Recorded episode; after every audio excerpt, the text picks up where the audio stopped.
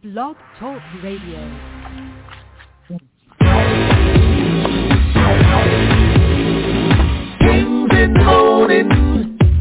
Your favorite Blog Talk Radio show. Kings in the morning, your favorite Blog Talk Radio show. Kings in the morning, your favorite Blog Talk Radio show. Kings in the morning, your favorite Blog Talk Radio show. Good morning, Randy Good morning, Cheryl Kings in the. Some of the views and comments expressed on the J. King Network contain mature content and may be deemed as offensive in nature. However, they may not reflect the same views held by the network itself. So please, use discretion when tuning in. Good morning, everybody. My name is Jay King. Welcome to Kings in the Morning. With me are my co-hosts, One Love, One Love. You're lucky if you have just one love. One love, one love. You're lucky just to have just one. That's Yusuf Kente, y'all. Good morning, um, DJ Shelley Shell. Cindy Braxton. Good morning, all you awesome wonders out there in Cyberland. And welcome to the Kings in the Morning. And we're glad to have you this morning. But let me remind you, as I always do, this ain't your ordinary show. But for he or she that can endure to the end, that being said, strap them down, roll them up, and tuck them in. You're going to need all three, caffeine, nicotine, and adrenaline. Go ahead, Mr. J. King, and do your thing.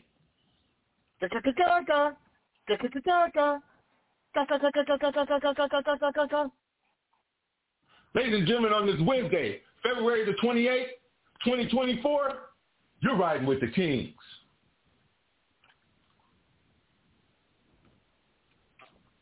T T E E E E Pretty dreadlocks. Dr. Dre with the high top fade. Good morning, John Beckman. Good morning, Adrian Lord. Good morning, everyone. It's about that time, y'all. Let's make it do what it do. Mm-hmm. Brother Reverend Ali. Don't, don't you mute me. You know I don't believe it when you say that you can hear me. First you mute my line, then you change your mind. You better change it back or we will both be sorry. morning, Don't you mute me, Jakey. Good morning, James. Don't you mute me, no. Don't you mute me, Jakey. Don't you mute me, no.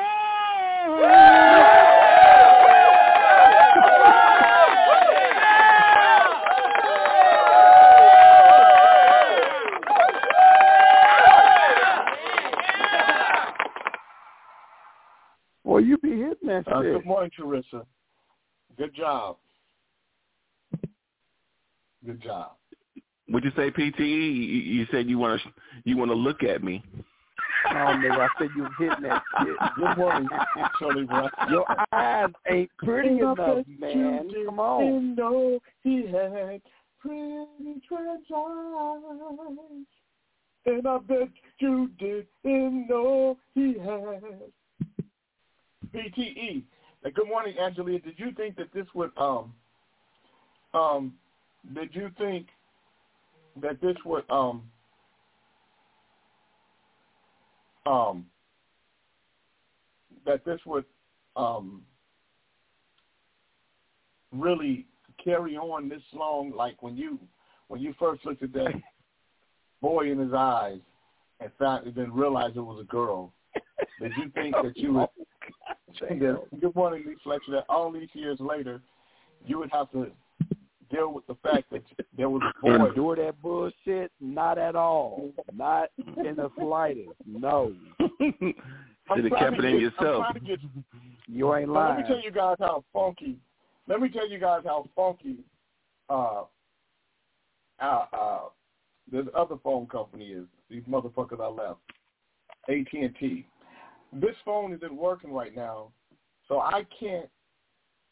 I can't get on um I I mean on Instagram. Um, you know, and so I can't get on Instagram without this phone. So then I got to use my my phone that I I take text messages from and shit like that. Now I got to use this phone on Instagram so that I can so that people on Instagram can see me. And I don't like it. I don't like that I have to do. And so I'm doing two things. This is a phone. I would usually use this phone for stories and and stuff like that. That's right, John Beckman. Fuck and fuck um AT and T. Um. So, but now I have to use my regular phone. Morning radio show. Damn it. So now I've been I, I've been ditched them. Yeah, I, I ditched um I ditched uh, AT and T as well, but now they're not making all. This, this phone is not unlocked yet, so I got to go back to AT and T get this phone. Up. It's crazy. Um, John, Verizon. I, went back. I went back to T-Mobile. I went back to the shit that I understand. Good morning, Dope Six. You know, um, good morning, morning, Surfish, Surfish a lot. You know what I realized, you guys? I realized that life is a series of windows. And I'm going to do a show about the windows of life and whether we go through them or not. Good morning, Nakia George, a.k.a. Chocolate Peach. Chocolate Peach. Mhm. Mm-hmm. She goes through the windows. All she got to do is just jump out of it.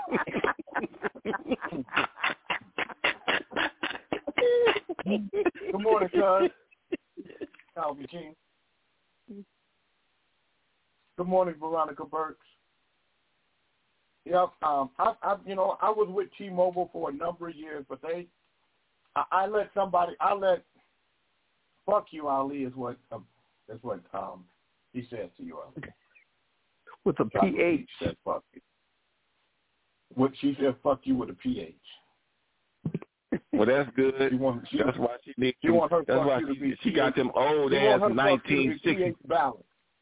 Well, she got them old ass 1967 windows. She need to upgrade, J. King. Good morning, Sequoia. mhm. Mm-mm. I really believe that we all have have had certain opportunities, certain windows that open for us that we. Good morning, um, Leonard Hamilton. That we don't that we don't go through. Vertical said, "Tell Ali I got his back on this one because he's been nice for a minute." Check this out, uh, Vertical. I don't need no boca ball. Why are you worried about my, my back. windows, Ali? Stalker. why, why you worried about her? Why you worried about her window? You stalker. You should y'all should attack Jay King. He the one that brought up life is like a window.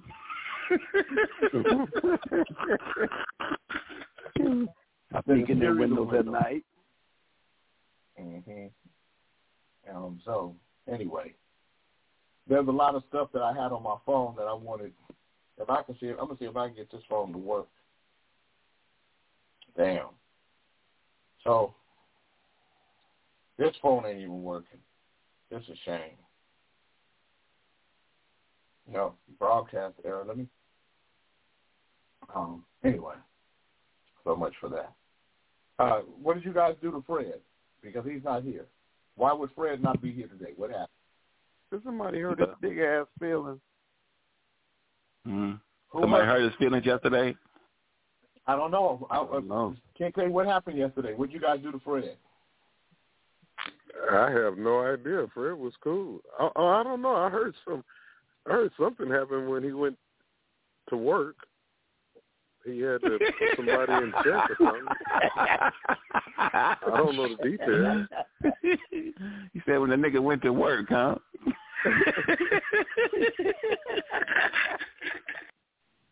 yeah, was that funny? Yeah, it was. That was hilarious. Oh, okay. Yeah. Some I don't know. I I just heard something kind of took place when he went to work. Is it funny when I say took place? Did you get fired? I mean, you a certified hyena, huh? This dude is a certified hyena. this nigga got fired, Jay. Did Fred get fired? Did- Did Fred get?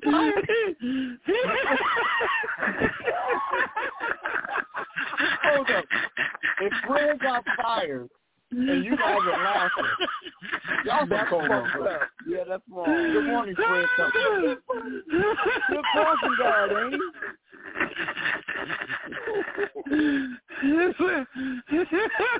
That nigga put them clicky fingers on the wrong kid, Jay. Okay. Um.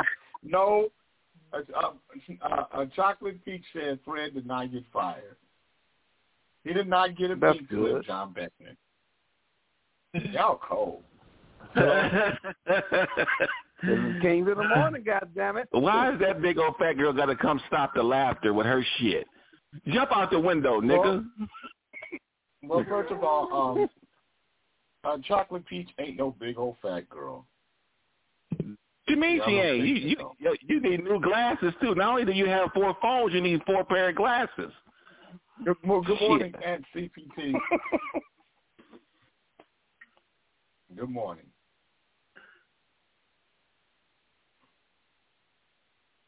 Hey, hey, Jay. Hope you've been well. I received another request from Tyler, but this time it's for your song "Why You're Cheating So Bad." Can you please listen below and let me know if we can approve? Mm-hmm. So these guys are Brother Kenny came and thinking it was Mary Jane. All the people I can notice in my age like this. I ain't got new Union Jack.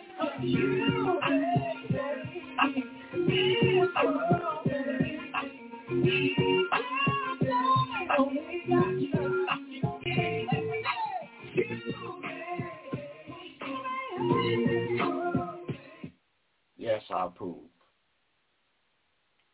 Um, yes, I approve. Is that the country song, Jay? Yes, it- this is that- this is the second one. They they um. good Oh, the first um, one was Concrete banging. Garden Party. Yeah, I like that Yes, first I, one. I It was approved that one already. This is the second one. You need to get that girl to sing with you. hmm Total contribution for 24. Okay. So um, I make a contribution to my to my um to my account every um every month to my um a, a contribution to my uh, retirement account. Right on. this song, wait. Um, so check this out, you guys. Good morning, Janae. Good, um,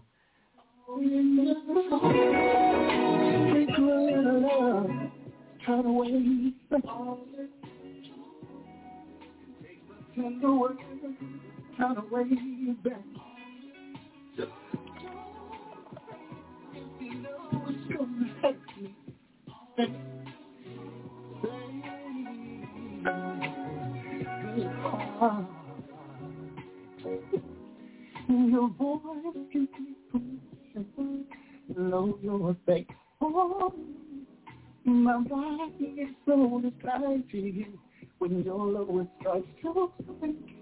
Don't let your words get you stumble out. To me carefully because your sets me free. Sacred space that we share. Think of our love in the air. Your tone resonates in my heart. Don't you see? Means to take great care. Your joy gives me a good life. smile, baby. Sprinkle a little love, turn away tender words, turn away back. Don't say it when you know it's gonna hurt me. All this love. Now sometimes I feel like I'm moving in a supernatural way. Speak to me, I'm so my world. And I can't feel it, I can't feel it coming, but I'm ready to receive your sweet, you say to me. Sacred space that we share because I love you. You're all everything in my heart. Don't you see? Me, so take great care. You're all Give me the green light.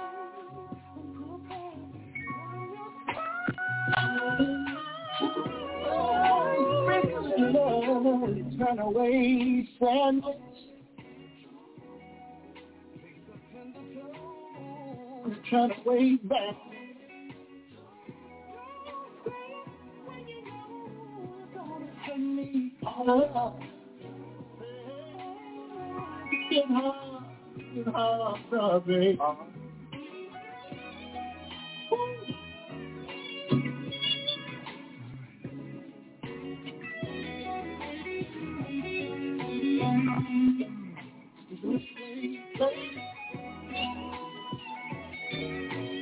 Reason why you like it,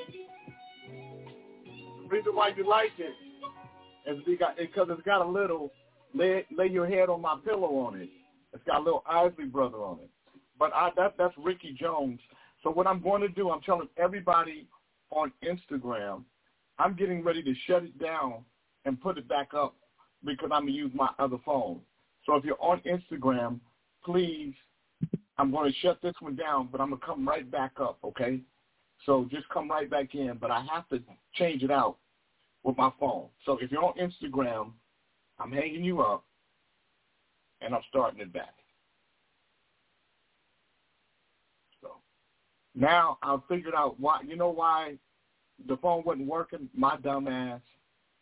I didn't have it on. Um. I didn't have it on. Um. Um. What do you call it? My Wi-Fi. Didn't have a goddamn. Mm. That's this why. this is coming real common to you, J. King. That's uh that's Ricky Jones. It's called Tone. The song is called Tone. I'm gonna call Ricky right now. The song is called Phone. No, it's called Tone. okay. Hey, good morning, D. Top. Let me call Ricky. I'm gonna tell Ricky what that why he need to spend money on this record. This is gonna be a that, that's a smash record for me. You want him? To, you want him to I sleep would- in his would- car for this one? Yeah, I would. I would sleep in my car. That's it. You want him? Yeah, yeah, oh, yeah. You got to be willing to sleep in his car for it, or ask ask his fan base to help him. He's got to be willing. Hey, what's happening? Um, you got so this is first of all, I would cut the song down. Um, okay, am I down here? Yeah. Am I did I do it right? Mm-hmm. There it is. You're not muted, Dre, unless you unless you hung up. Your, your dumb ass hung up. That's why you muted. You didn't get muted. You you hung the goddamn phone. The nigga said he was his pretty brown eyes was looking into trans phones instead. Nah, I dropped my damn phone. Yeah, So how you mean you me on to mute? Unmute you. But I didn't have you. on I had dropped. I had dropped my phone and then hung up, so I had to call back in. Oh, Yeah, but you said uh, unmute me like I muted you. Oh. Good morning, Reed. I meant bring me back in because I had dropped the damn phone. hmm I was wondering whether or not you were going to notice me there, Shady Acres. oh, that nigga's here early. Yeah. Yeah, My Reed, man, Reed. Reed. You're not that really, I nigga don't represented live on this yesterday. Jay. That nigga said, "I'm a Hold kings in the morning, Ali." He hit the key. He hit- Hey, what's happening? Hey, um, I, I just played your record, right? Tone, Tone. Yes. Now we all agree it's a hit record, so I figured out what you need to do. Okay. Don't do the you don't so you don't need to do the um you don't need the uh at the end with the saxophone. Sax. Um, um, the, the, I mean the guitar. Uh, You don't need that. You you can fade after you go. It's all in your. It's all in your tone. Da, da, da, da, da. It's all in your tone. You you just stay on. So so it's under three minutes. How much about? okay. Okay. Hold on. You gotta do another mix. That solo was killing. Turn away, stand.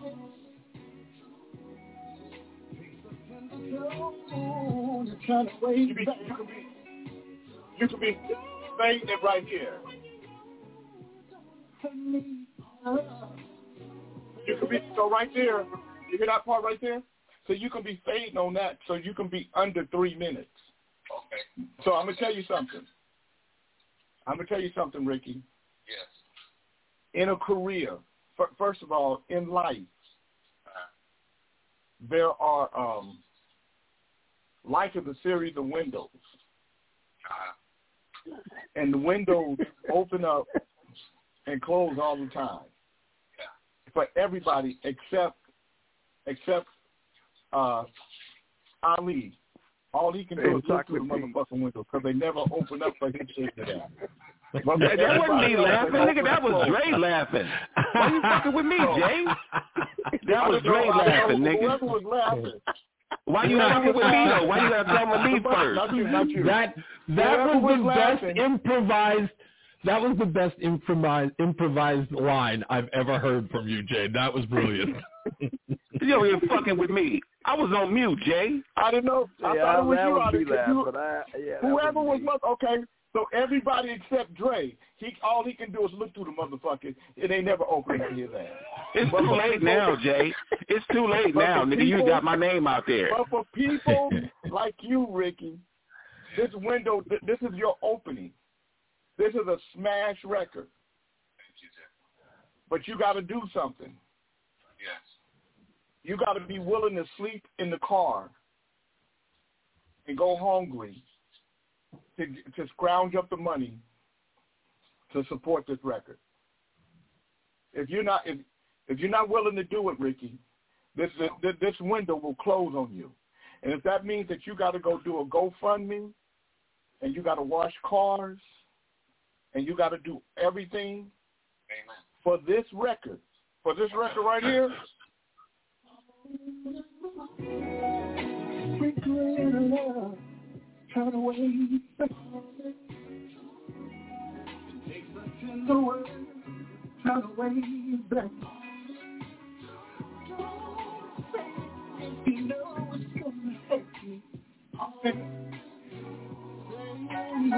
If you set up a GoFundMe and you say, I, I need a hundred dollars from all my friends, I will be the first person to put a hundred in.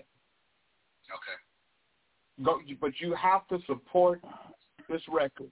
The one thing that bothers me more than anything is when artists get that record, that that hit record. That's why it's why I'm on Lucky Witherspoon's head so hard because Lucky Witherspoon thinks, like most artists think, that they're just going to write great, great, great songs all the time. That's not, that's not how this works. No. Unfortunately, you know, uh, we think all our shit is great, Right. Right. but there's a oh, there's a certain time, a certain note, with a certain rhythm that the window open for you. Right. And for whatever reason, good morning, Daybreak, God opened the window for you on this. Your voice can be pushing below your face. Oh, my body is so tied to you when your love starts to Don't want your words out. listen to me carefully because you're sets me free. Sacred space and the share. Think of our love in the air. Your tone resonates in my heart. Don't you see? Please don't take it. Your joy. Excuse me.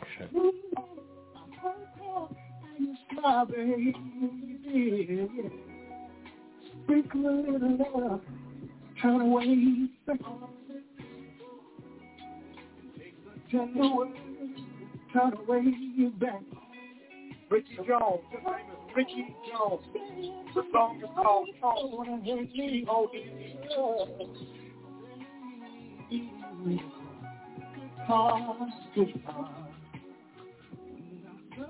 T-O-N-E.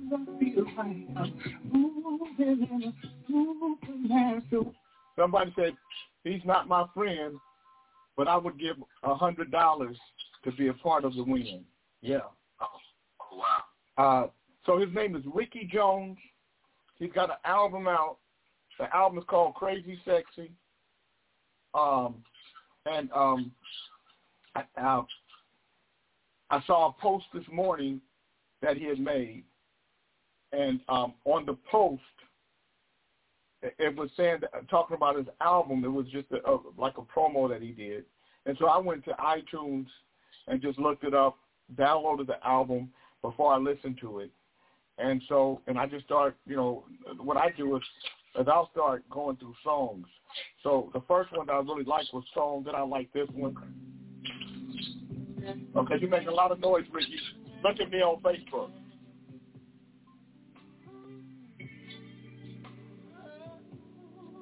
Yeah.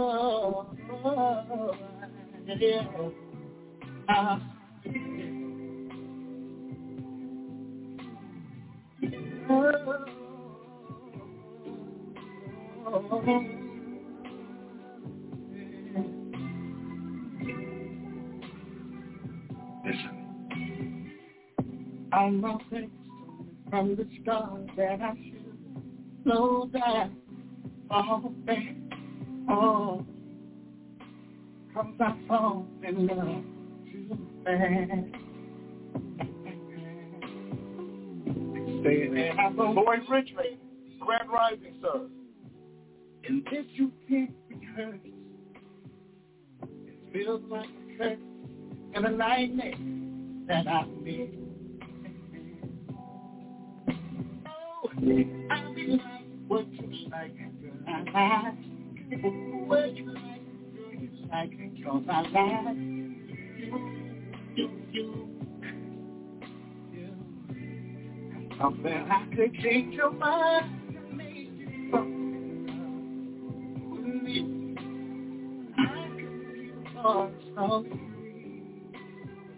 I gotta realize I gotta love where you are.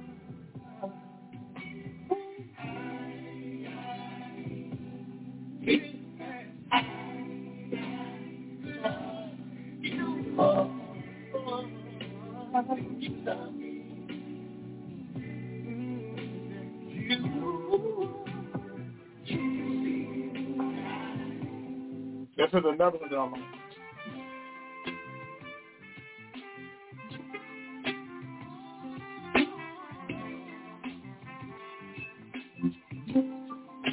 Ricky, people were saying if you set up a GoFundMe, they'll support you. The official lot said he would support you. Concrete Party, he gonna support you.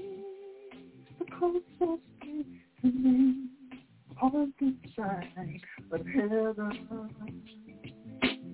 Yeah. Hey, Lawrence, good morning.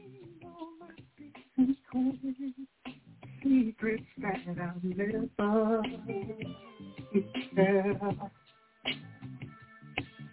She knows how to make me lose my focus. She knows how to bring me joy and pain.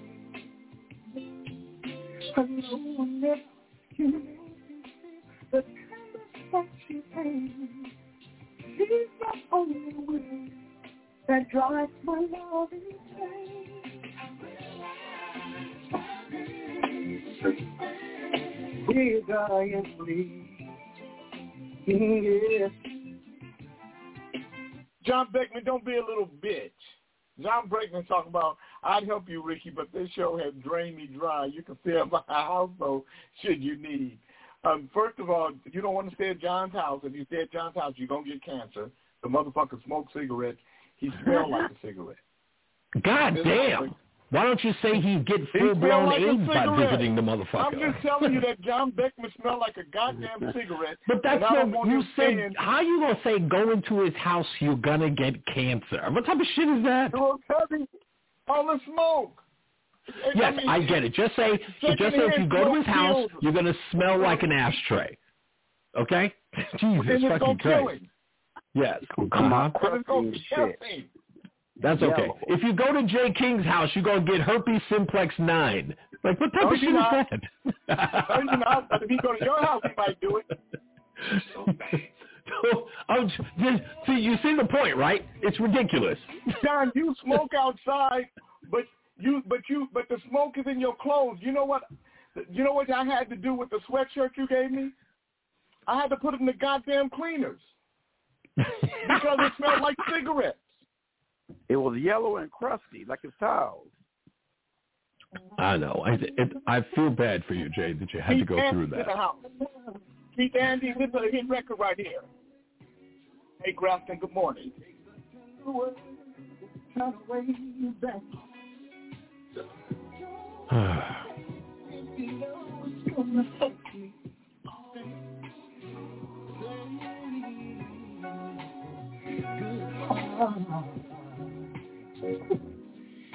I'm digging everything I heard. Shit banging. Low your face.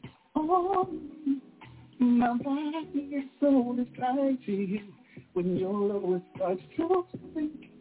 Don't let your words get spell alive. Keep it carefully because you're Keith, if you and Ricky don't decide that you're going to live in a motherfucking car and get every dime you can get, look, you got to spend $40,000 out the box on a record like this. You can't get around it.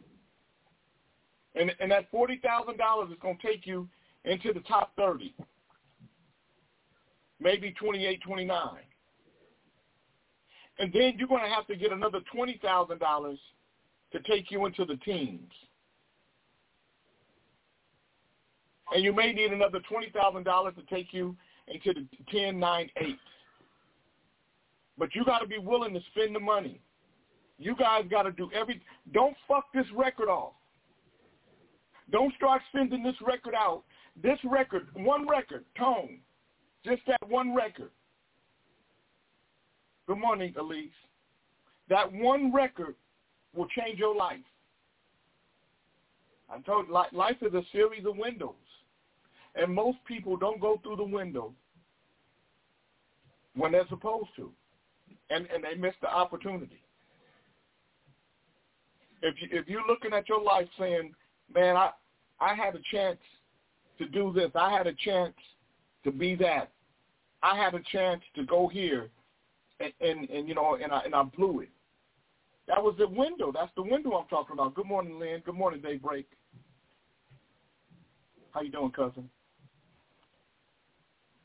Uh, and and the reason why I say this, you guys, because I know Ricky Jones. I know Ricky Jones and Keith Andes from when, from the '90s. I know them from the '90s. So for Ricky Jones's voice to still be in as pristine a shape as it is, it tells me two things.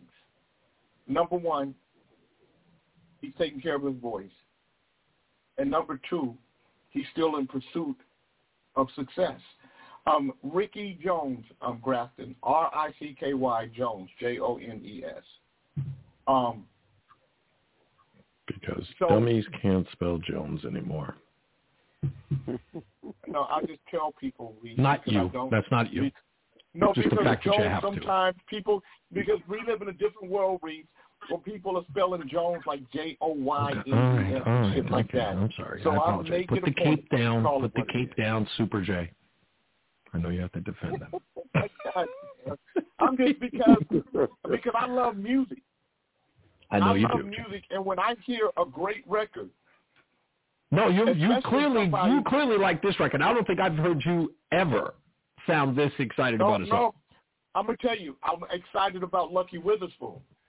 Right. I love Lucky Witherspoon. I get on his head. I told Lucky Witherspoon to sell his goddamn house, and he got mad at me.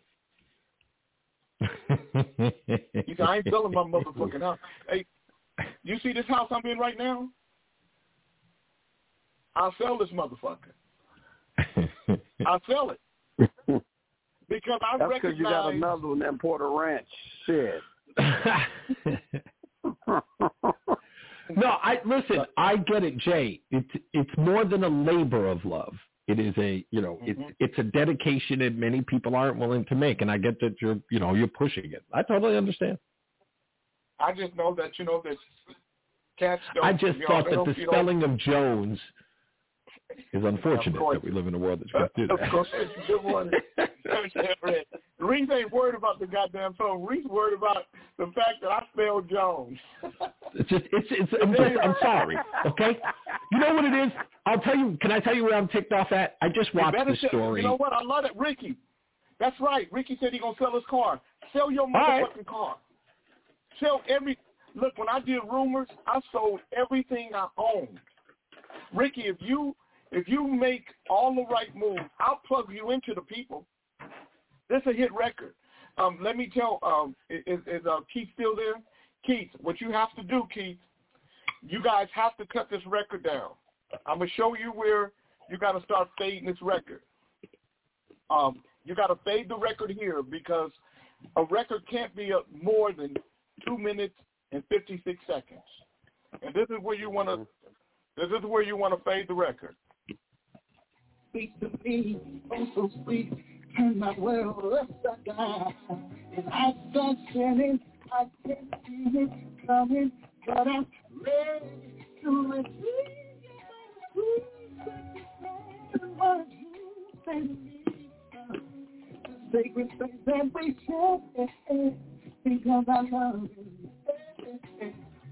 Your home has a place in my heart, don't you?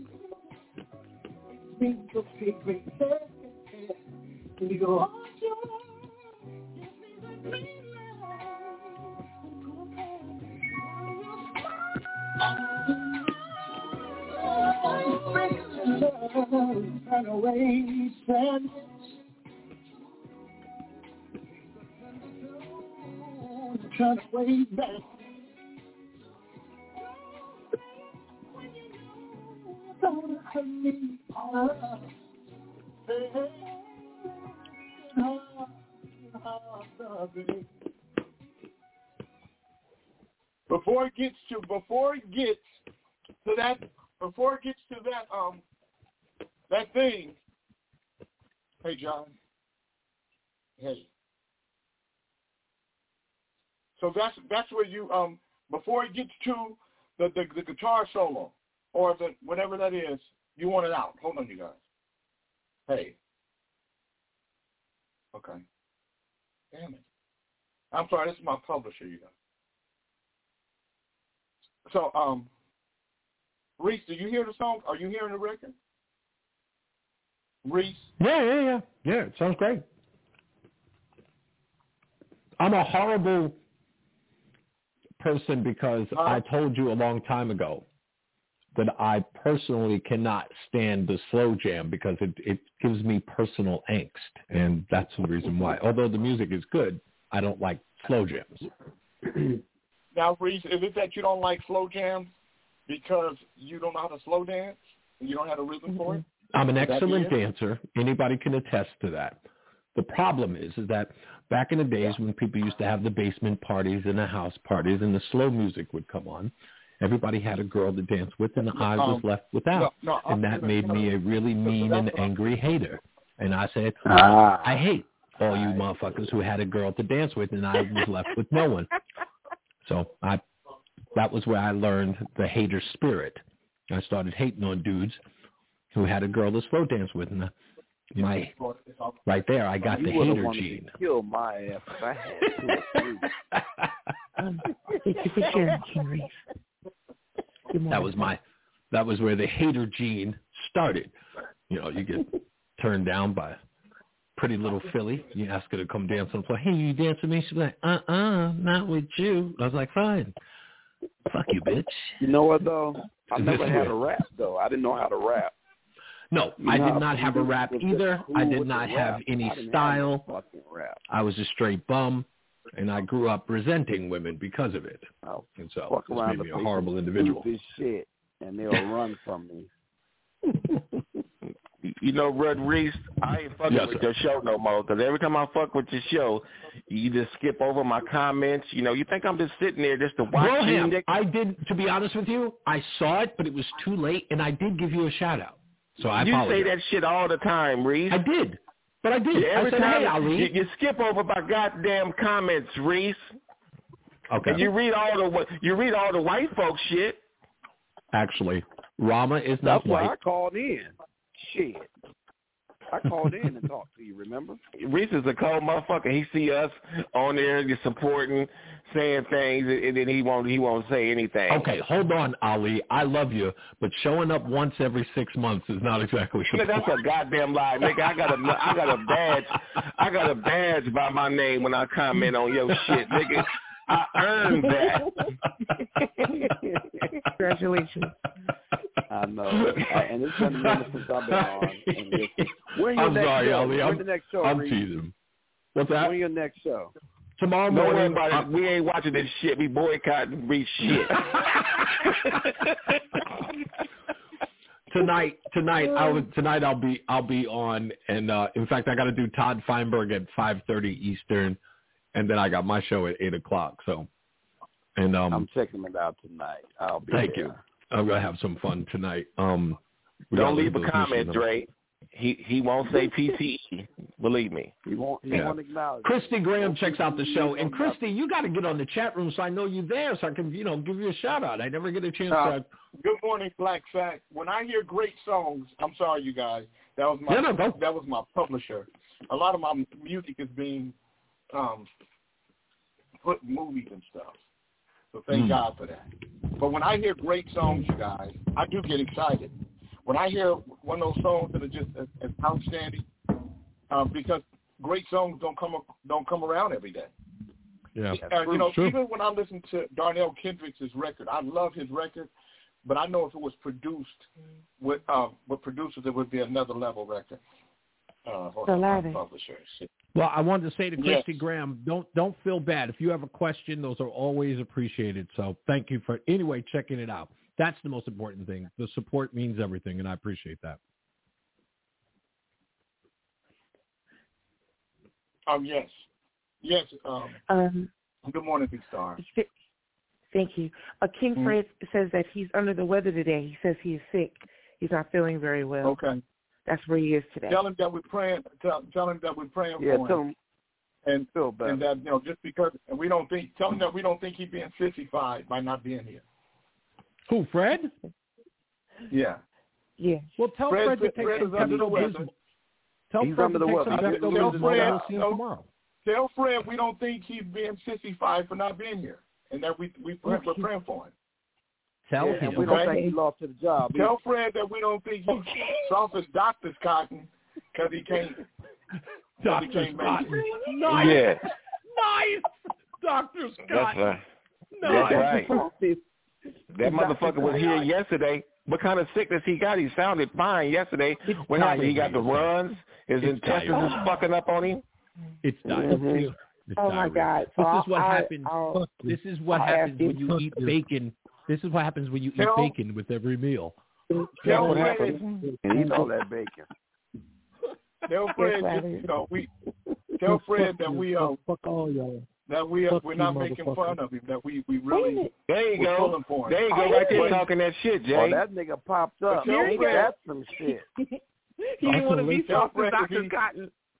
I can, Tell I Fred can that listen. if he um Fuck you, J. tell King. Fred Fuck you. Fred, Fred, I was just, Fred, we, we just, Okay. I'm glad you, Fred, let me ask you a question. Am I, am I the recipient of your insurance Oh, something I should befall you? Yeah, go ahead and start the Facebook account, the, mo- the cash app. I want to be cremated and I want to go out with a pink boom. Fred, you don't have insurance? Dick, you know I ain't got no motherfucking insurance. You know, you know what? Let me stop. I gotta go, y'all. Bye. Okay, no problem. Uh, I now think why he, gonna be why okay. he gotta go? He had to run. Now he start What cussing at us, and then he gotta go like we did something wrong to him. I don't feel good. Well, he crying You now. smoked him out. He crying now. The nigga said he wanted to You get burned smoke up. him. He you he's did smoke crying. him out, J. King. You did smoke You him out. smoked him out with the doctor's cotton. That was great. So, What happened to you, I Fred? Uh, That's such a today great bird. Wednesday, February 20, uh, 24. I'm going to do the daily word. Yusef Kente is going to do the word of the day. Uh, You got to make sure he here Fred, first, this Jay. is, Fred, this daily word I'm going to dedicate to you, to Fred. Let go, let God. I co-create with God to bring about my highest good. When I work as a member of a team, I know what my role is. I do my part and trust that others on the team will do theirs. Together, we're all working together toward the same end, and that knowledge gives us an energy and momentum that we would not likely have alone. Happy, oh, wow, today is your birthday. Happy birthday, Grace. Something similar happens when I let go and let God. I do what is mine to do, and then I relax knowing I have done my part. I do not worry about what happens next. Letting go and letting God means opening to and cooperating with the divine within.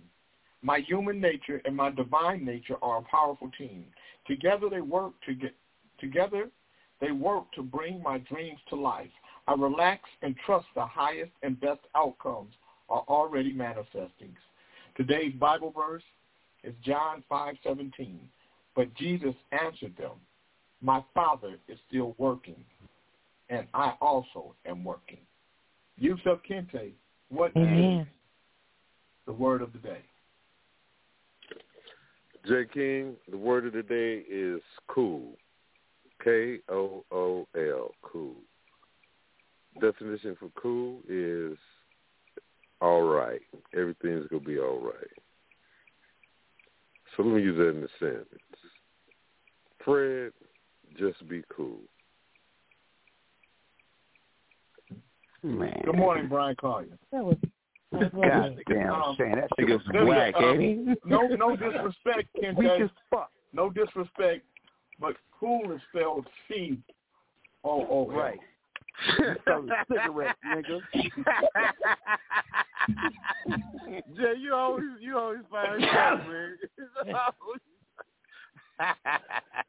Just, I love it. just, I love it. I'm just just. I just got back. I didn't hear I didn't hear Fred go off. I got back when Fred said, uh motherfucker, you know I ain't got no insurance. I gotta go. Bye. So it sounded like he was really weeping or something. I didn't I caught none of it. I actually came back.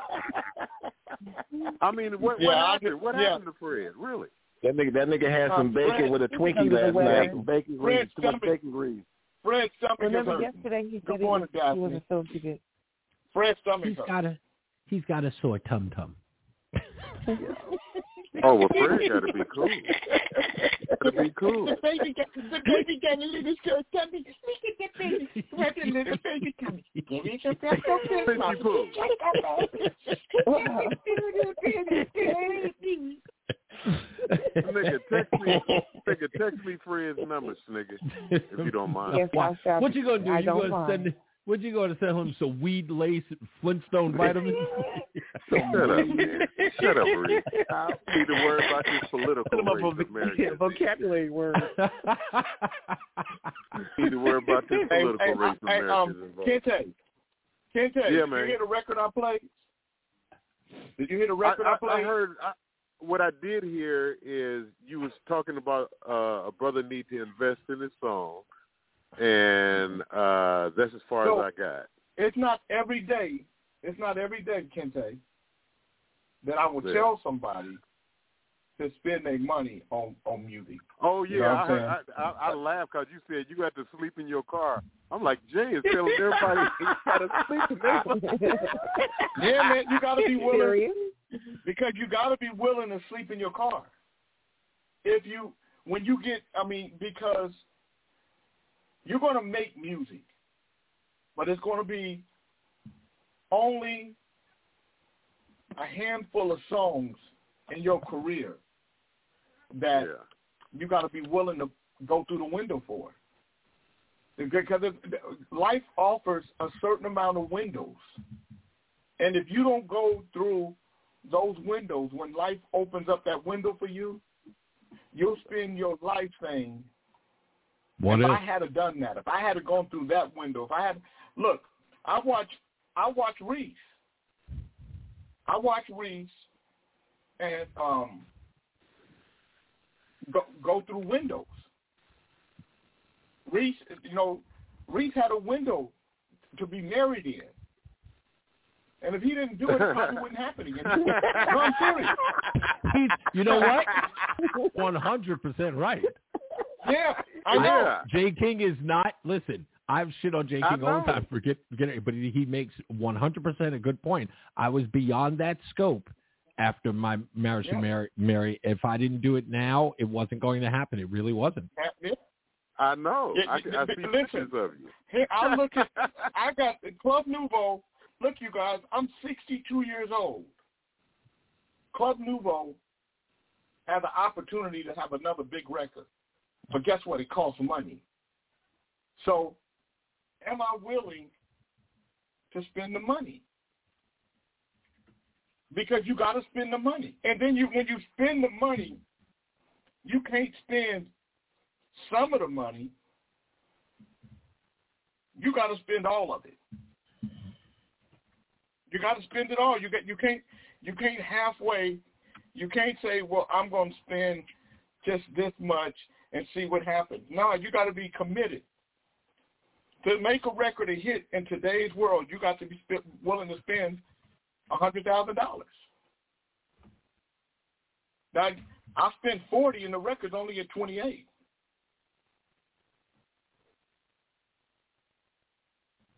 You know, so you got to keep going. And if you're not ready to do that, you're cheating music. And and and I want four singles, so that means I got to be willing to spend up to six hundred thousand dollars over the next eighteen months. But what it's going to do is going to make my fee higher. It's going to give me a higher profile. But, guess what? I'm 62, you guys. So will I be this spry at 65 or 68? Will I even want to be in the game at that time? This is my window. A lot of people have windows that they don't go through, or they break the fucking window. So it ain't no good. A lot of you all, with your attitudes, with your with your arrogance, with your mistrust, all the bullshit, you you, you close windows. Mhm. Yeah. This motherfucker right now, he got a window. Turn away. From no one. Turn away you hurt me, back.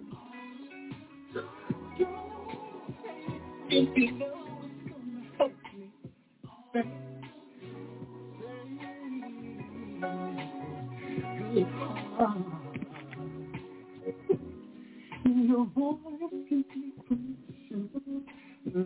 effect. Is it Joe? my body and soul is tied to you when your love starts to. Don't let your words get to stumble out. Speak to me carefully. Because your sets me free. Sacred space that we share. Think of our love in the air. Your tongue aggressive moves in my heart. Don't you see? It means you take great. Your joy can't be a green light. I'm hoping how you smile, baby. Throwing your tone, baby. Love, turn away. The word, turn away back.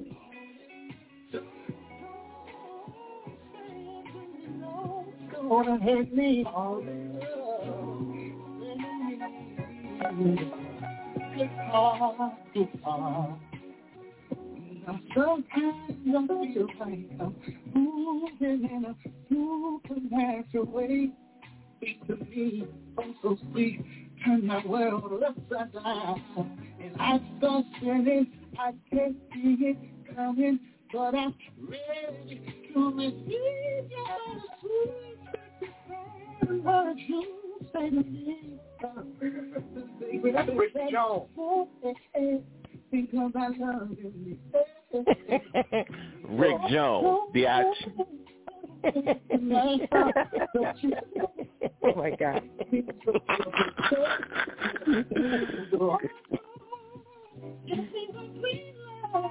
Smack. hey, J. King, let me. Can I ask you something real quick? He got our ass mute.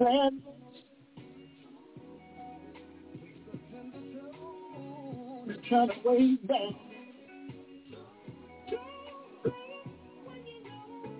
Don't put me up.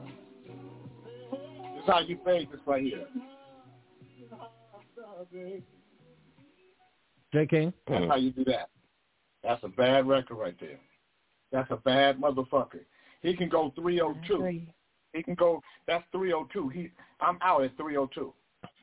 He can do that. He can J. get away me- with 302 on this one. Huh? Let me ask you something about the charts because you've got an interesting thing that's coming up, right? I know you were talking about like this would be like considering where you, considering where it's all right has started in the charts at number twenty eight. You said was it? It's probably closer to that now. Mm-hmm. Okay, so let me ask you this question because I was just looking this up and I thought this was miraculous just on its base, right? So Lean on Me comes out according to Billboard. Lean on Me comes out on Valentine's Day, 1987. Does that sound accurate? Yes. Okay. So according to Billboard, it says Lean on Me debuts Valentine's Day 87. Its peak mm-hmm. date when it get, reaches number one is five weeks later, March 21st, 87. Right. Right. Okay? That is, again, that's miraculous. That's one of. It was one of the fastest moving number one records in the history of music. Okay. That's okay. So that's my question. That's unheard of because that's very, very rare. Normally, it, it takes a record. Normally, it takes a record three to four months to get to the number Mm. one spot. Three to four months. Okay. All right. So that's that was my question. It's like because you're that it's all right. I'm finding everywhere. If you just put in Club Nouveau, it's all right. It's everywhere, and it's like Yeah. you know, it, it's like everywhere you look. Is Now, that let me part tell of the you guys pro- something. So, Yes, so Reese, when I talk sir. about radio and Mhm. spending a hundred, hundred and fifty thousand dollars, that's for Mhm. urban radio. Mhm. Okay. Yeah. If this record shows any sign of crossing in the pop radio, Yeah. I'm gonna have to spend another quarter of a million dollars. Damn. Yeah. Yep. Damn. And at that point, at that point, I would sell this house. I would I would sell this house, and I would spend the three hundred and fifty, four hundred thousand dollars to make it a top ten pop record, because I know that as a band, I go from making thirty thousand a night to three hundred thousand a night. So if I Hmm. want to buy a house, I can buy any house I want at that point. Hmm. And by That's the way, how if I didn't mention, Mm-hmm. if I didn't mention Lean on Me, that that rise to the number one position was two weeks on the chart with all of that music out in 1987. 17 weeks at, in all on the Yep. chart is huge That was a stiff, in that stiff space because you don't have you don't- you don't have the internet then. Um, Jeff Carlin said, Jay, can you talk a little bit about how you get your you actually get your investment back? You get your investment back, Jeff, initially from live date performances. Because what it does is it changes. So you got to remember, J- Jeff, this group is 38 years old. This is like a 38-year-old basketball player getting an extension on his contract based on today's salary versus when he started 20 years ago. So his 20-year contract will be different than his 20-year ago contract will be different. It's the same in music. I get paid. My fee is based on the fact that I have hit records and how many butts I can put in seats. But with a new record, fee is going to go up exponentially because I'm going to be paid in today's money with a today hit versus today's money with a yesterday hit. So it changes exponentially how much more money I make. Um, Jay, when you say radio, does that mean also Sirius, XM, and Spotify? Um, yes. Uh, so you have 60 reporting stations around the country. And those 60 reporting stations, they they literally change the scope of every other station that's not a quote unquote reporter. Stations that aren't reporters, they follow reporting stations. Reporting stations have weight on them, and they have so much weight based on how large or small they are, based on what part of the country they're in. So KJLH added, it's all right.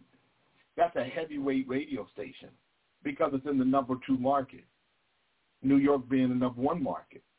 So when BLS come on the record, and I have the number one and number two market, and then Chicago and Houston come on the record, that it changes it changes everything. It changes who you play with, uh, what stage, what kind of venues you play at, and and everything else. Good morning, Professor Collins. So you guys have to understand the impact for me. Um, because, you know, I used to talk about the sissyism in the music business. And I to talk about all these guys that were gay. And one of my partners say, man, every, you always say everybody gay. Now we know that most everybody's gay. And, you know, but it, it ain't the secret that it used to be. And I think because it ain't the secret and because maybe I was saying stuff I shouldn't have been saying, it was a it was a real push against me. That's why I went independent. But independently they couldn't stop me because independent had a totally different it was a totally different makeup. And that's why I did, you know, Tootsie Roll, uh, Domino Ghetto Jam, um, Mac Mall, um, Gary Taylor. You know, I, I did a lot of independent records as the Independent Label Coalition, and and that that's what made me uh, strong enough to, to beat the majors because I didn't have to I didn't go to the majors um, when I was putting music out.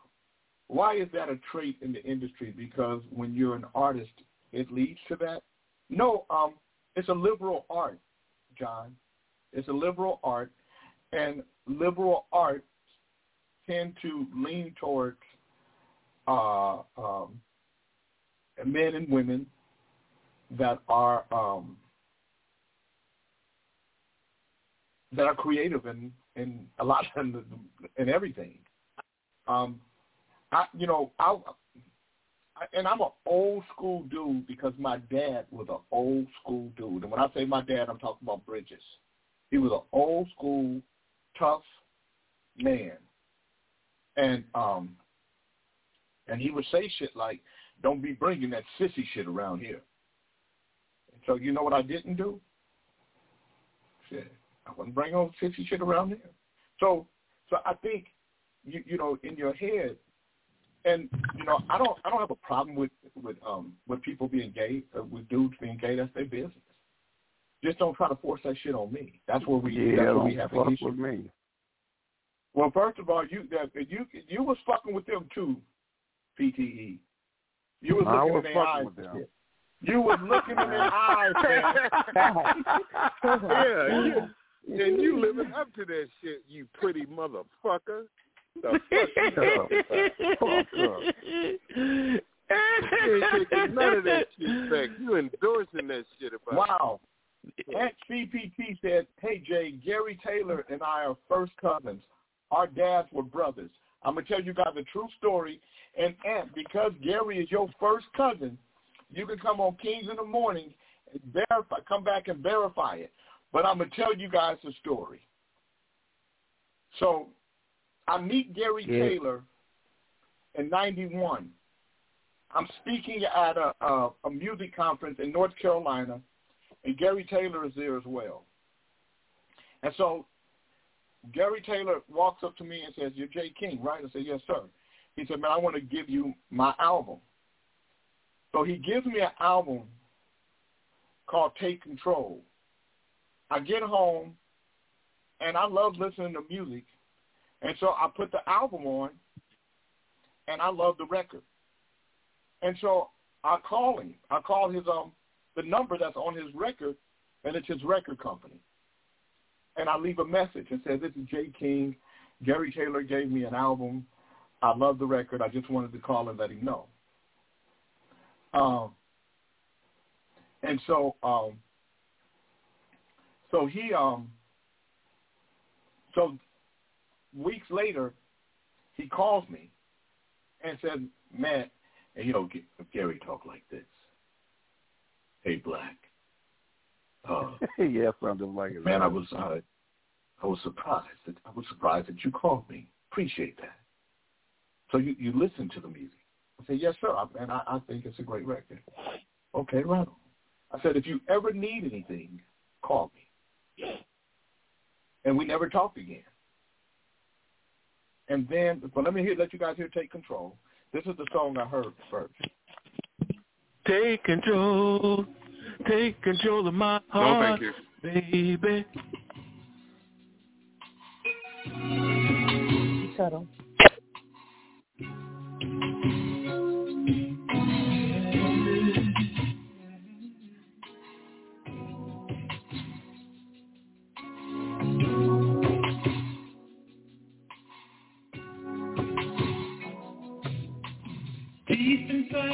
mind there lies a place where I am safe from all the complications. Love forever you. Nowhere do I run because my heart's so connected to this thing in life I've somehow grown accustomed to. Love will always for me to have the things I want. Many times I end up on forgiveness. It's you I need to show me where to go, what to do, because it feels like my direction will never rest. Take control. Take control of my heart, baby. Take control. So this is the record that I listened to, and then I started listening, and so I love the albums. That's why I'm, I'm calling. So it's 1990 that this happens. It's two years later that Gary Taylor calls me, and he calls me, and he says, "This is Gary Taylor calling for Jay King. Could you please have him give me a call back? It's kind of important." So I call him back, and I said, "What's happening?" By the way, um, "Take Control" was a big record in L.A. in different cities, but not the hit that it should have been because he was signed to an independent label, um, what a guy, God, I can't remember the guy's name, but he and Gary had a falling out. So Damn, Gary now is with a label called Sin-Drome. And Sin-Drome has a guy named uh, Bobby Caldwell. And um, Henry, I'm going to tell you Henry's last name. But uh, uh, he owns Sin-Drome Records. Henry Marx owns um, Sin-Drome Records. And Gary and Henry are having a problem.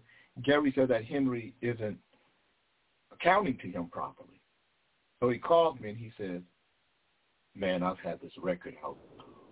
I've got no accounting. I don't know what's going on. And uh, I need somebody to help me. And everybody keeps telling me I should talk to you. So, um, so I know Henry, and I know Henry knows uh, um, Russ Regan, and Russ Regan and I are really good friends. So the first person I call is Mike Concepcion, and the reason why I call Mike Concepcion is because I know when I call Henry Marx, he's gonna call Mike Concepcion, and they're gonna try to put Mike Concepcion on me. So I call Mike and I say, "Yo, Mike, I'm gonna tell you something. I'm getting ready to do something, and I know they're gonna call you. And you know, me and you need to be on the same page." And I told Mike what the problem was, and he said, "Hey, hey, hey, Jay, man, man, check this out. You my nigga, man, man. Ain't nobody, ain't nobody make me and you go against each other. Body. Fuck, fuck that. Fuck, fuck that. Me, me, and you on the same page." I- I said, so um, so you're Gary Taylor's cousin. You, you motherfucking right. That's my cousin. So I call Russ Regan, and I say, Russ, Henry Marx has an album called Square One on the guy named Gary Taylor. And he just called me. He just called me to help him with the situation. I don't know what's going on with him. But his cousin is Mike Concepcion. And so Mike is going to end up getting in this. I'm trying to stop it. You need to tell Henry Marx to give Gary Taylor his music back. So Russ Regan calls Henry Marx. The next day, Gary Taylor calls me, and he said, Black, what did you do? I said, what are you talking about? He said, hey, man, I woke up, and all of my CDs and cassettes are on a pallet in my front yard. Let me see if I can get Gary Taylor. Because I think y'all be thinking I be making shit up. I just want to tell you guys, the shit that I say, when I say it's a true story, you guys can, y- y'all can, you guys can, can, can Mhm. check it with anybody. I'm going to try, I'm going to call this nigga, see if he I didn't know Mike Concepcion was his cousin though. I didn't know that. He's not his cousin. Mike Concepcion ain't his cousin, but that's what Oh, I said. okay, 'cause that that's was- that was the people game. nervous, Same 'cause Mike, page. Mike Okay. Concepcion made white people nervous. Let me see if Gary. Like, wait, wait, wait. do. I'm sorry, So- I didn't even hear you say the guy's name. Are we talking Mike Concepcion? Were like all in the same gang, Mike Concepcion? Black. Yeah, yeah. Wheelchair Mike How you doing? Concepcion. Yeah, right, exactly. I wasn't- about I that wasn't So gonna I mention that. Thank you Take for Control, right? thank you for bringing that up. I wasn't going to And, mention um, the wheelchair And thing. so I played Take Control, and I said, I, I'm going to tell you guys a story about this record, about how I met Gary Taylor. And um, so I told him how you gave me the record in North Carolina, and then I um I called your record company and said how good it was, right? And then I, I'm telling the story about Henry Marx right now. Let me call you back. I'm getting a delay. Okay. No, what I want to do is this. I'm going to call you from another number from the show because I think people be thinking I'll be making shit up.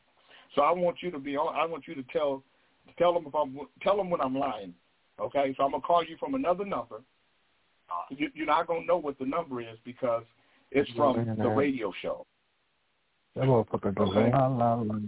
And so when you guys, so when you guys are here, when I say black and all that What'd you stuff, you guys Fred? know that I sound just like this That nigga. nigga goes All right, la Gary. la la la number. I'm calling you right now. Oh, is it not? Is it not that? Okay. Don't tell him. Don't tell him to say that because he'll fuck with me. I don't say that. All right. You gonna um, get us all put on mute. Fred is fucking up on you, Jay. Fred talking shit about you, Jay. Huh? Major talking Huh? shit. Fred talking shit about you, Fred. You snitching. Jay. You Yeah, snitching. man. Ali, you snitching like that guy in the uh, Fanny Hello, trial uh. Gary, you there? Yeah, man. You there? He must got some Okay. Popeyes on So him. Gary, I'm at the t- I'm at the point I'm at the point where so I call so I call Russ Regan. Russ Regan calls um so I've already told I've already told Mike Concepcion that he's Gary Taylor's cousin because I know when white people when they would use Mike Concepcion if somebody came at him. So now Yeah. the next morning, uh, Gary Taylor calls me and says, Black, what did you do? Because all of his CDs and cassettes on his front yard in pallets. How many how many They- units are there? They were on. uh They were in, in the driveway of uh of the building I was living in, and it's How It many had to how be- many units? it, it had to be quite a few. I don't. I didn't count them, but it was. If they're on a pallet, you know it's more than one. It was twenty thousand it was twenty thousand units. On a pallet. Hell they hadn't yeah. done shit. Yeah. They hadn't done Yeah. shit. And so, so me, that's how me and Gary meet. Now, everybody that I know says to me, man, I don't know. Gary Taylor, man, I don't think you two, I don't know if you guys will get along. I think y'all gonna bump heads. Everybody say that. What do everybody say to you, Gary? They told me to stay away from you. Oh, he's trouble, man. If you get with him, you're gonna find yourself in trouble. Damn. I love it. I love it. We've been So- hanging. We've been we've been hanging since since I forget what so- the meeting. I forget what that was in North Carolina. I forget. It was some kind of it was a music convention. conference. It was a music conference, and I was speaking. Okay, yeah, I know it was a you were- convention. Yeah. Yeah, some kind of panel. So me and Gary, everybody told me that man, he's hard to deal with. Jay, you and him, you guys are gonna bump heads. So, so Gary has a lady that's working for her. I want to say her last name is Hilton. Am I right, Gary? Uh, Maria. Yeah. Maria Okay. Hilton. And she wants, she wants Gary to release this record.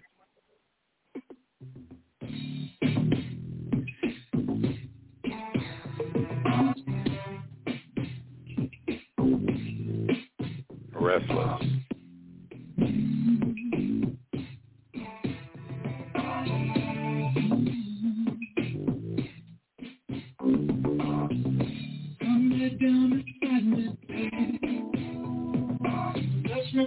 She wants Gary to release that record, and um, and and I'm listening to the record, and um, and I say, I think you should release this record.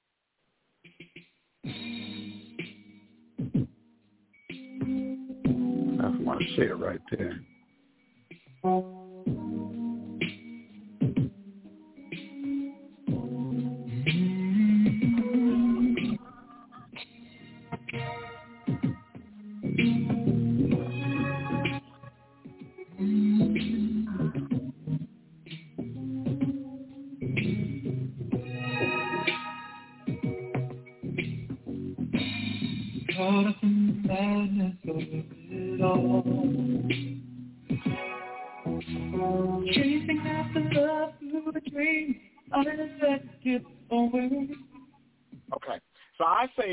Should release that record, and so now there's a struggle because me and Gary are just meeting each other, but um, but me and Gary are talking every day, and um, and I think that Gary senses that I'm really listening to his music, and I'm a I'm a music guy. I love music, and Gary, I think Gary goes back to the time when I called him.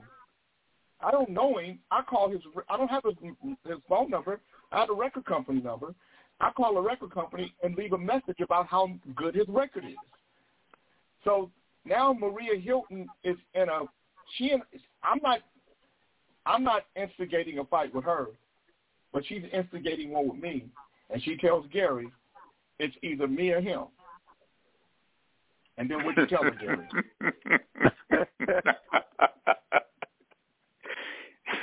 she had to go.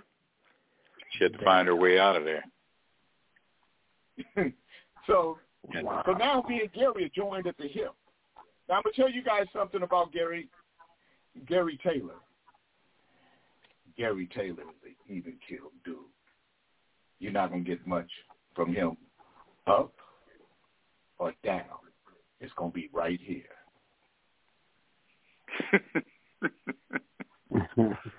Sometimes. And when he says, if you get him anywhere outside of any of that, it's, it's a problem. So, so Gary Taylor boxes every day. Just a FYI, he boxes every day because Gary got some shit on him because this nigga was in the Vietnam War. Okay. and, it's called um, PTSD, man. Post traumatic stress. So, so Gary, um, so Gary and I now we're Gary is the first smooth jazz radio, uh, I mean smooth jazz radio artist to sell over a hundred thousand units. Up until him, nobody sold those kind of units. As a matter of fact, people didn't believe that we were selling those kind of units, but Gary Taylor was. So blind to it all, we get it on BET, we get it on KDLX, we get on different radio shows, and it starts it starts to grow. This is where the window I talk about. There was there was a window for all this to happen. And a lot of times y'all won't go through the window. You won't open it up. You won't you won't go through it. You you too you're too afraid. Based on everything that was said, me and Gary, I don't I don't think me and Gary ever had a disagreement of any sort. Have we ever had a disagreement of any sort, Gary? No, no. Nope. And it's and everything has been to the benefit of the history that we are now living, you know, from from Yeah. that record from that record to six or seven more. Gary needed me for one record, and that was the Blind to It All album. That was the Square One. From that time One. forward, my job was only to be Gary's friend, and when he called me, to be available to him. And that's how we've operated ever since. Ever since. Gary Taylor took over his label. Gary Taylor runs his label to this day. One of the few independent artists that have over uh, about a dozen albums. Right? Am I am I right? No, nine. Nine. nine. Okay. So nine albums, um, and continues to. So his cousin, his cousin is Skip Scarborough. That's his cousin. His cousin Anthony is listening to our show on Instagram. Your cousin Anthony is listening. He said, "That's my when I played your record. That's what made me call you." Because I said, you know what, I'm, I'm gonna tell you guys because every now and then, Gary, I'll do these. This is a this is a true story. So I said, let me get let me get. I'm, I'm gonna I'm gonna see if I can get Gary on the line so he can tell you. Gary also wrote My Heart, uh, and it just gets better with time for the Whispers. He wrote Good Love for Anita Baker. Um, he's Tony, Uncle Jimmy's son. Okay, I know who Tony is. Cousin. Yeah. Now they don't know me by I didn't, I, didn't, I, didn't know you, yeah. I didn't know you was Mark's cousin either.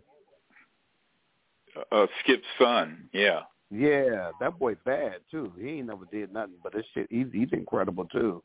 Yeah. Skip's son. Mm-hmm. But yeah, Jay and I go back, man, to.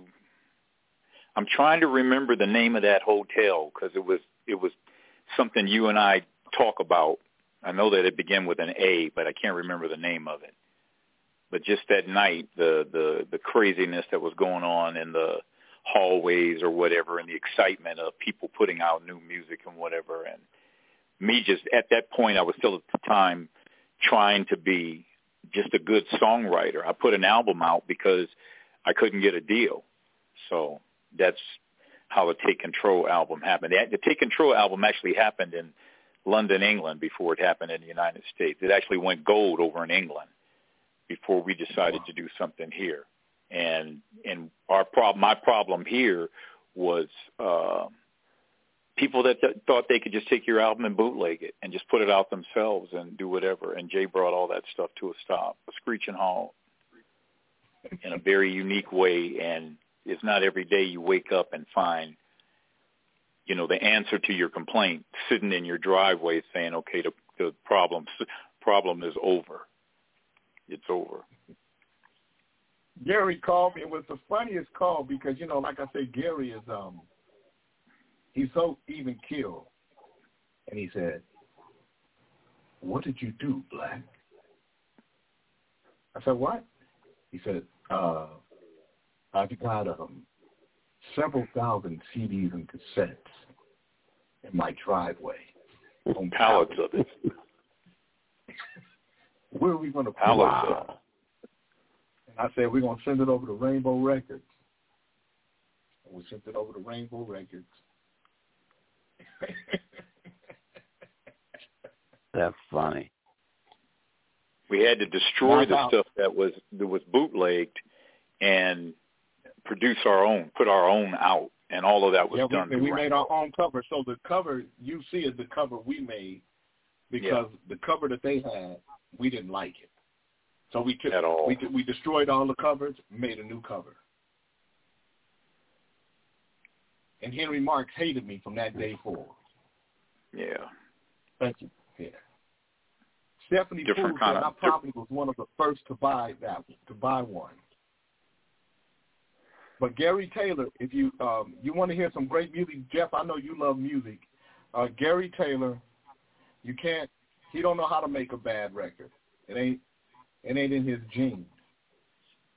He don't know what to do uh, when it comes to making.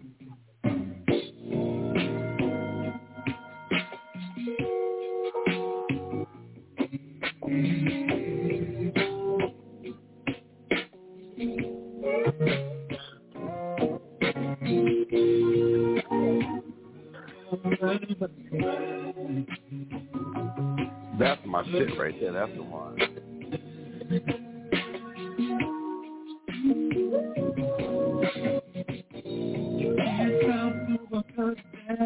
What you want to do. Gotta feel weighted on with your love. You made this decision now. You got to live by your rules. It's just mine. Yes, you do. In a moment of weakness, you wanna reach out.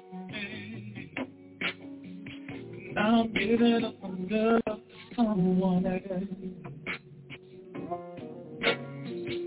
How we had what we had when we had just another way than that. Maybe you brought this on yourself. Be away. It's gotta be, be away.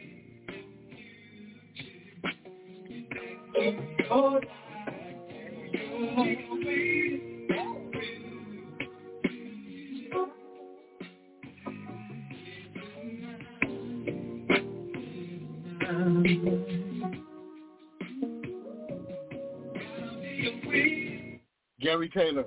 So Gary, you're not hearing what they're hearing because I'm playing Uh-huh. it on my um on my speaker. They're hearing the music pure because they're hearing it on Instagram and Facebook. I So hear they're you. getting the real to the um but this is um these are different albums. This is from the um Eclectic Bohemian album.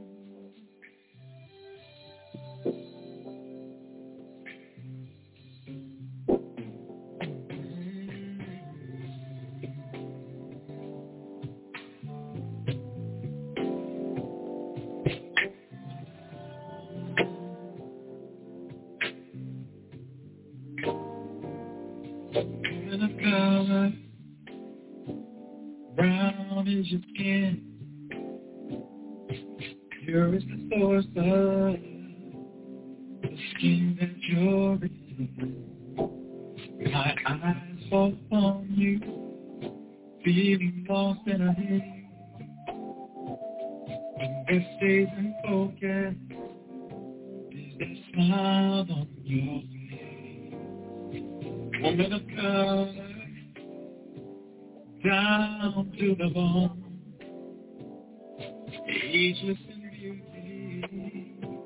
my queen on the throne. Woman of color. Tell me the secret of the ways that you move. Eclectic vocal.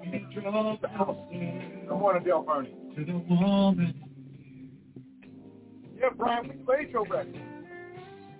Honey, call sister with unspeakable love. Chocolate golden beauty, dark as the night. Me with a of green, it's the color you are. There be no explanation how you come so far. At the end of the road, I brush up against you in some unspoken Um, Barry, Mr. Elias said, does he have any new projects coming out? Are you working on any new stuff? Um, I'm I'm looking at doing some stuff that's that's actually retro, going back to uh, because songs of the '80s are making noise at at the Spotify level with a lot of young kids. I'm looking at going back to some songs I did uh, for A&M Records that were never released, and just putting them out there so that people can have a tie. There's a big jump from 1983 to 1990 when you and I, you know, did the Take Control Square One when we started our run with Morning Crew Records. There's a big jump, so I'm just bringing out um, some stuff from the 80s that's going to show that, you know, as a as a desirous songwriter, which is what I was. I just wanted to really just write music like my cousin Skip. Um, you know, it, Skip Scarborough who's talking about. By the way, Yeah, it- Daybreak said, um, Daybreak said, sounds good on IG. I'm about to say he my cousin too. Jeff Carlin said, I'd say it, but nobody would believe me. Jeff Carlin is a little white guy. Hey. he looked at my family tree and went back to the slave owners, he'd probably find he's accurate, very accurate. But um, the, thing is, is Jay, is is what I gained from hanging with you in the very beginning was just having one person, just having one person believe in what you believe about yourself is enough to get you through through the rest of your life, really.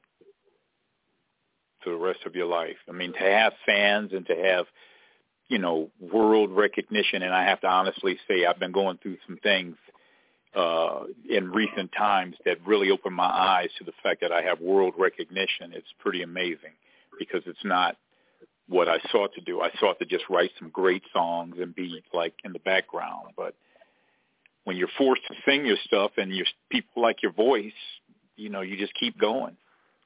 You keep doing it. So at some point I am going to do some new music, man. I mean, I'm I've been doing it. I did a, you know, just for no other reason did a Christmas song last year. People like it. So I'm just like, let me just look at doing another album and see what happens. Yeah, you don't sound like you lost your voice, Gary. Sir Fisher No, I- I- um, Gary, I we didn't. want you to perform at Newport Beach or Long Beach Jazz Festivals. You know, who's saying this?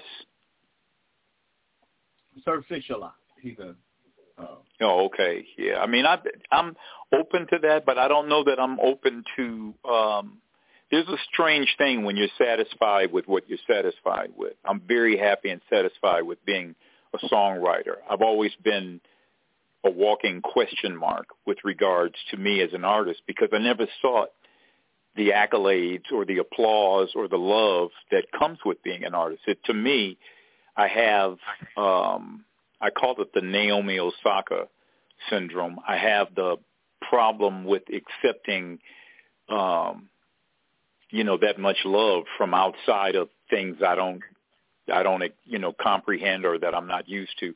And what happens is, is you just get overwhelmed by it. It becomes very stressing.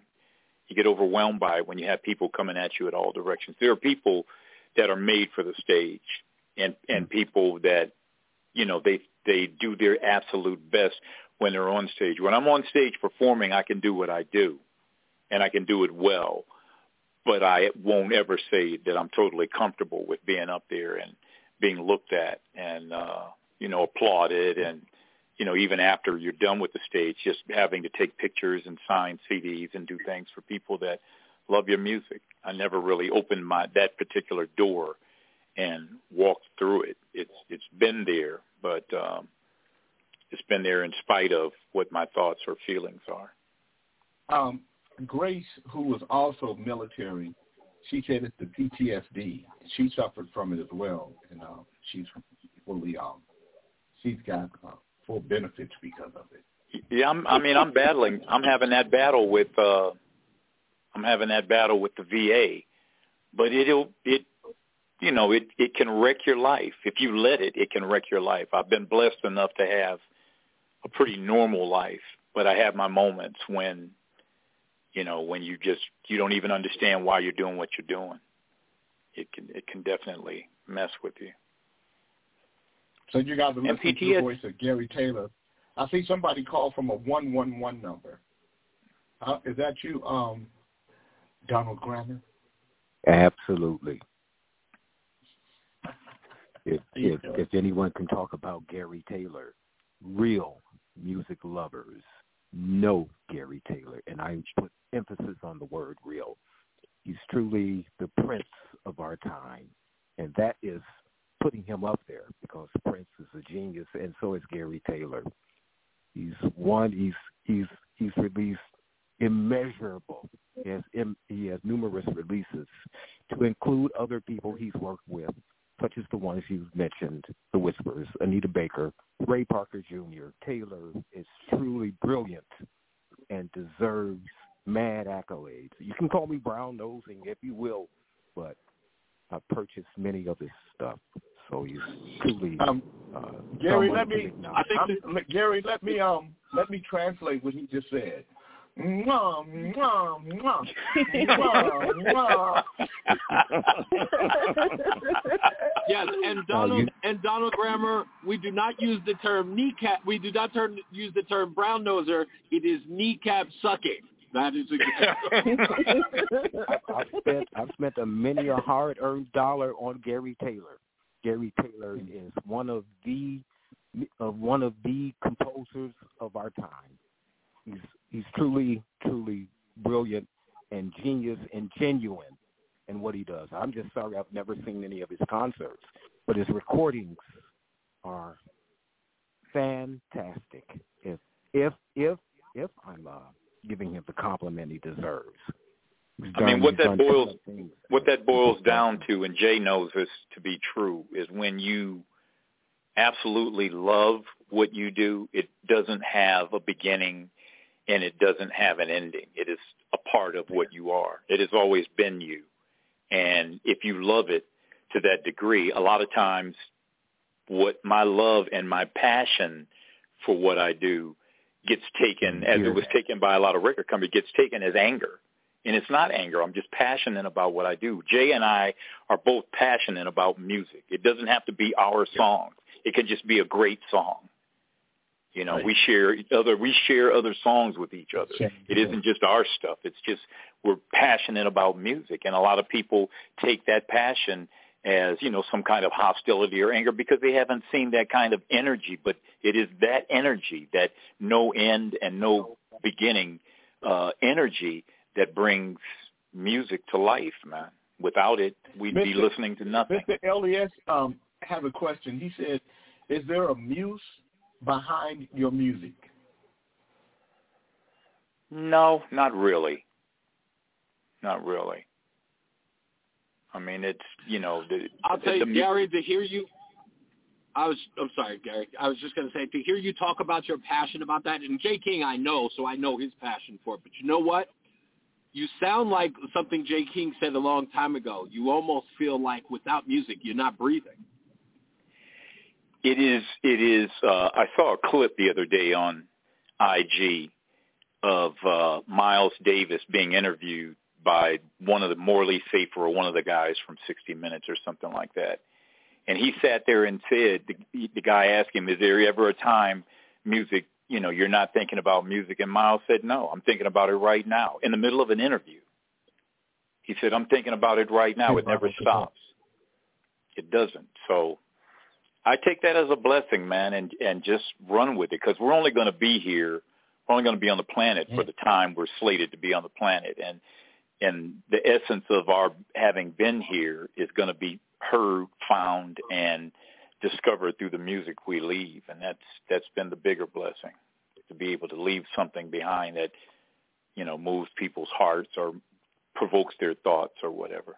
So yeah. So um, definitely I'm, I'm glad that um, I'm glad I called you, Gary. I'm glad you picked up. You know, you guys, Gary, don't pick up the phone. That's why I had to call him on my phone first, because if I had called him on this phone, he wouldn't have picked up. it would have been ringing. it would still be ringing. Part of being a musician is is having many nights where you don't sleep because you're just up writing, and you don't write, you know, to a time schedule or anything. It's a sun up to sundown kind of experience. You write until the song is done. So, phone doesn't get picked up a lot at all. So, um, so I'm going to South Africa. I'm going in May and I'm going in August for for Jay King for for Jay King songs. So they asked me, who would you want to come to South Africa with you? And I said Gary Taylor. So I called Gary and I said, Gary, you want to go to South Africa? And he said, I'm going to pass black.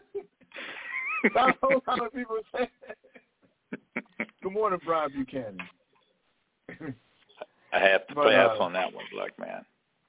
Love South Africa. They've been a huge, huge world base for me. Sold a lot. There are times I look at at royalty statements, and there's more going on in South Africa than in the United States. It's just it's hard to to even understand how that continent being that far away can absorb what we're doing here. You know what, what I'm doing in L.A. and and have an impact, and I mean a, a world impact to the degree that we ended up in, I think, 19 different countries in Africa as a result of South Africa, which is crazy. Crazy, but a good crazy. Yes. Um, so um, we're glad to see Jay. Great. That we are glad that you did it too, Jay. Oh, oh, they're glad that I called you. Yeah, and they're glad you. I'm headed to Africa in April. What part of Africa are you headed to, um, Rodney? It's it's a long it is a long trip, Janet Marie, but um, but I circumvent the trip by flying to Atlanta, and from Atlanta to Johannesburg, and that's just a, a straight 16-hour flight, which is easy. So you're flying 21 hours. Um, Yeah.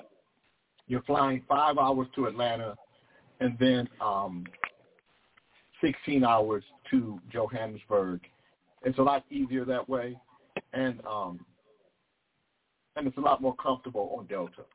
And fly, at least fly comfort, but I try to fly. I, fly- business. Janet Marie, if you stay over in, um, if you fly to Paris, it's a 10-hour flight from South Africa to Paris, and then a 12-hour flight from Paris back to the western part of the United States. So, Yeah. um, Somebody making a stay over in Paris. Yeah. Good morning, Rosanna Owens. Huh? Somebody a sandwich in the background. I can hear him scraping the, the mayonnaise.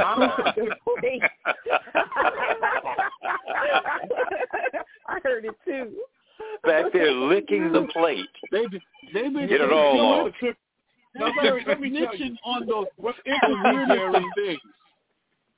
what's what's interesting is that these guys do this show every day, and you would think that because these guys do this show every day, they would know not to cook during the show, not to dig in their butt during the show, not to scratch their ass, but you know, with- with- you know, um, not to sniff their snot, but they do all that shit during the Mhm. show. When you, when you got Gary Taylor on, they gonna make a sandwich or a hamburger or something like that, Jay.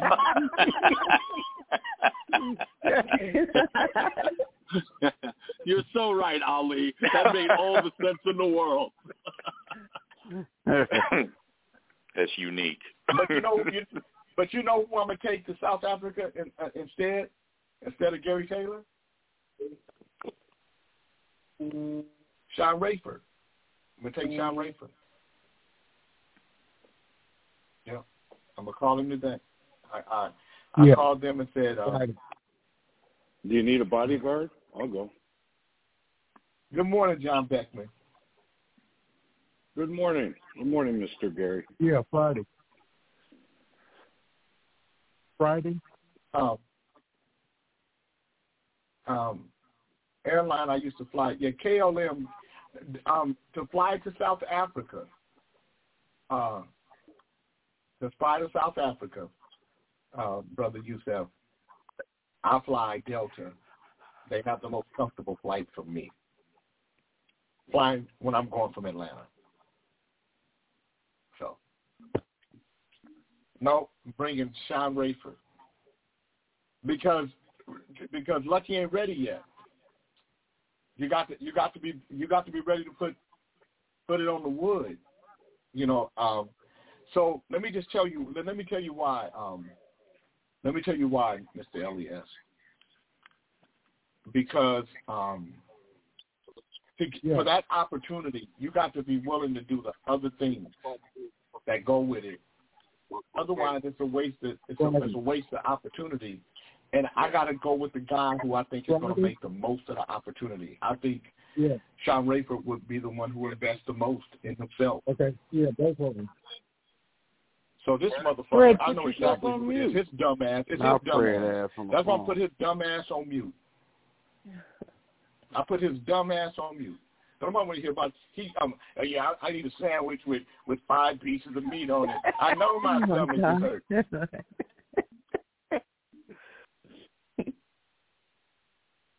I know my stomach. I I know I got a tummy ache.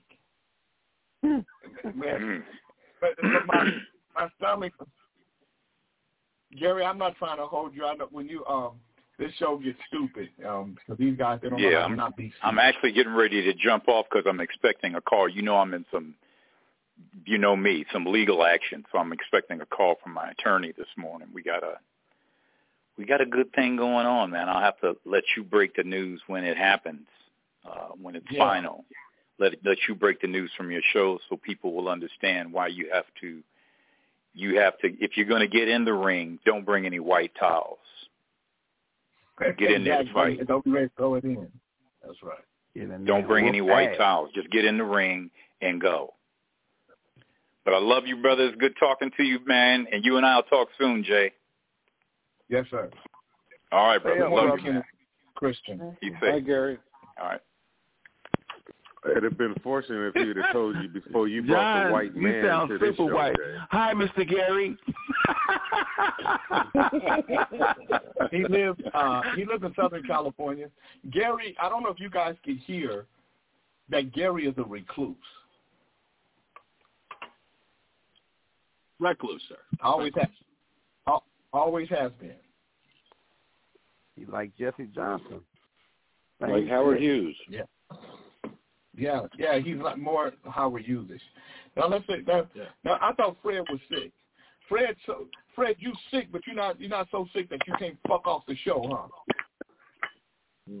Well, He when you took his come- tummy Okay, medication. Jay, I just, I just want to be, cal- I just want to be calm. I'm just listening to the show, Jay. No, but you're making noise, Fred. We can hear all the shit you're doing. Why don't you put yourself on mute? Well, my doctor called Jay, and uh, it came off mute. And just let me just lay here and listen at your ass. Just be quiet. He for a said, he So what? said, So he said, that he said, ass, my Jay. Why are doctor you called. at my ass? What's going on with He you? said, though? What kind of shit his is that? I doctor, think your Jay ass his makes doctor noise, called. Jay. If he gonna listen, His Won't doctor called and said, "Listen, I need you to I need you to take two of these and go disrupt Kings in the morning." Right. Right. Exactly. and, and listen By to Jay way, King's um, ass. By the way, uh, John Beckman, uh, Jeff Carlin said John did pull out that white as fuck card. Yeah, he did. I said, hello, I said, hello, Mr. Hi, Gary. Mr. Gary. Invite him to Vegas. Hi, I have a I have a bid in Vegas for you. If you need a place to stay, you're always welcome.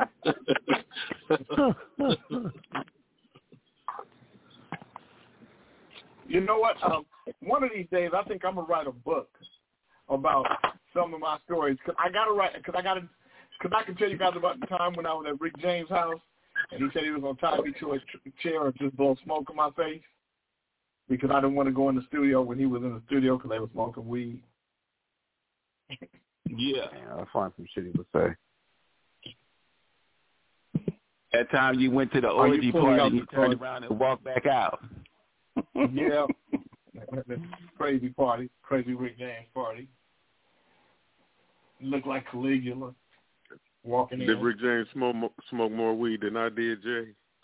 Way. You guys smoked. You guys smoked the same amount of weed.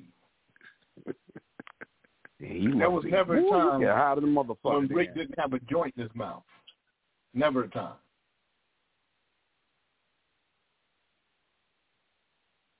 Smoke weed. Was Rick most I, James- I, I wouldn't Rick- do a tell-all book, Janet Marie. I wouldn't do a tell-all book. Was Rick James ever I ain't- sober? Yeah, yeah, Rick was.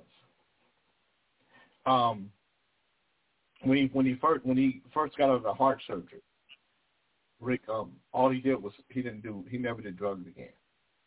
All he did was um smoke weed. I mean he didn't do you know heavy drugs because the doctor told him I was there. I was there in the room when the doctor told him that he, if he wasn't as strong a man as he was, that he, he would have died.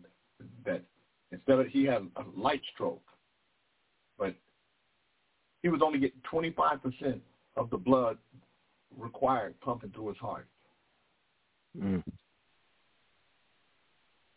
I was I was in the room. I was in the room when the doctor when the doctor came in at Cedar Sinai, and when he walked in, he asked us to leave because they were getting ready to have a private conversation. And Rick said, "No, everybody in this room is family. They can all stay." And he told Rick he had a 50, 50 chance living five years if he changed his life 180 degrees. You you heard that, Yusuf Kente? You got a chance of being smart again. I'm smoking my weed. Smoke I weed thought you, I every thought day. you were on a, I thought you were on a hiatus. Is that over? There's there's Yeah. there's hope for everyone. I- you I got a was- you know, fifty percent chance of getting back Johnny to Guitar normal. Watson used to come. Johnny Guitar Watson used to come to my house all the time in the Hollywood Hills. Johnny Guitar. Watson came to my house because I didn't get high or nothing. So Johnny, Johnny would bring. So Johnny used to come to my house because I used to have because girls, women would be at my house. They go to my pool and hang out and stuff like that, and you know, and it'd be um beautiful women. So you had your own little And, Rick uh, James party then, is what you saying, James? No, no, not no. No, Yeah, they're you just did. cool, just hanging out and stuff. And and um and Johnny used to say, I love the scenery. So uh one day one day he And brought, he brought Bobby Womack he brought Bobby Womack up to the house. And Bobby Womack is Not wild. that crazy motherfucker. Bobby Womack is wild. That's a crazy hey, motherfucker, uh, man. He used to work in my studio a lot. Who what what's he about? What what's she about? You know, he he he'll put his Mac can on anything. Yep. He's wild. That's what you said about Steve Harvey and Katt Williams, nigga. I didn't. Are you talking about? Machine Gun on trans. PTE. PTE, he back on you again. I know you fucking with me. It's okay. PTE want to Nah, I forget do about know Bobby. I knew about I knew Bobby War, Warmack very well. He used to use my studio a lot. That dude was crazy. He was crazy. Bobby Womack, you dumb. You lying ass nigga. You said that the last week or a month ago about You somebody else. the Come to fuck find out you didn't You even said know you you had was talking about the, the fucking Be other quiet. motherfucker. Well, take some Pepto-Bismol, nigga. You don't feel Fred well. must have took Pepto Bismol. His stomach ain't hurt no more. Good morning, Thursday. Right. Wow. PTE, who didn't you know? I don't know. I know Oh, a lot there's of a uh, drug called Zofloran. Zofo, it's Shut the Zofloran. fuck up. You take it and you put it under your tongue, and then you just have to lay still. Okay. And be so your tummy, your tummy, your the tummy ain't having the, the baby in him. He just a baby. He just a itty bitty baby. Just tum tum hurt. Oh the tum tum. Oh the little tum tum. Oh the tum tum feel better now. The little baby's tum tum feel better. Do the little baby tum tum feel better? You don't want those. Guys. Fred, do you have an ulcer, Fred? Is that what you have? You have an ulcer? I'm, I'm Thurston Bilal. The message for Oh, no. today is, um, when the window's open, you better go through it because the window only stay open for a short period of time.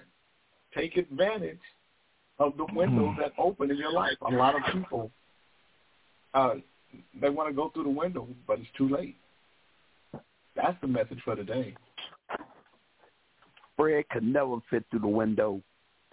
Thank you, Heather. Oh my god. You'd be surprised at Butterball. how wide that window can get when it's your time.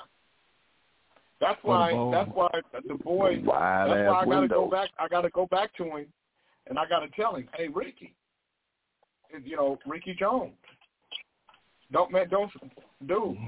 Make today the day that you decide that you're gonna invest everything you got in you and invest it in this song.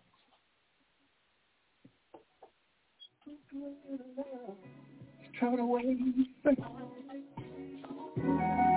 Take the tender word, turn away back. Don't say if you know it's gonna hurt me.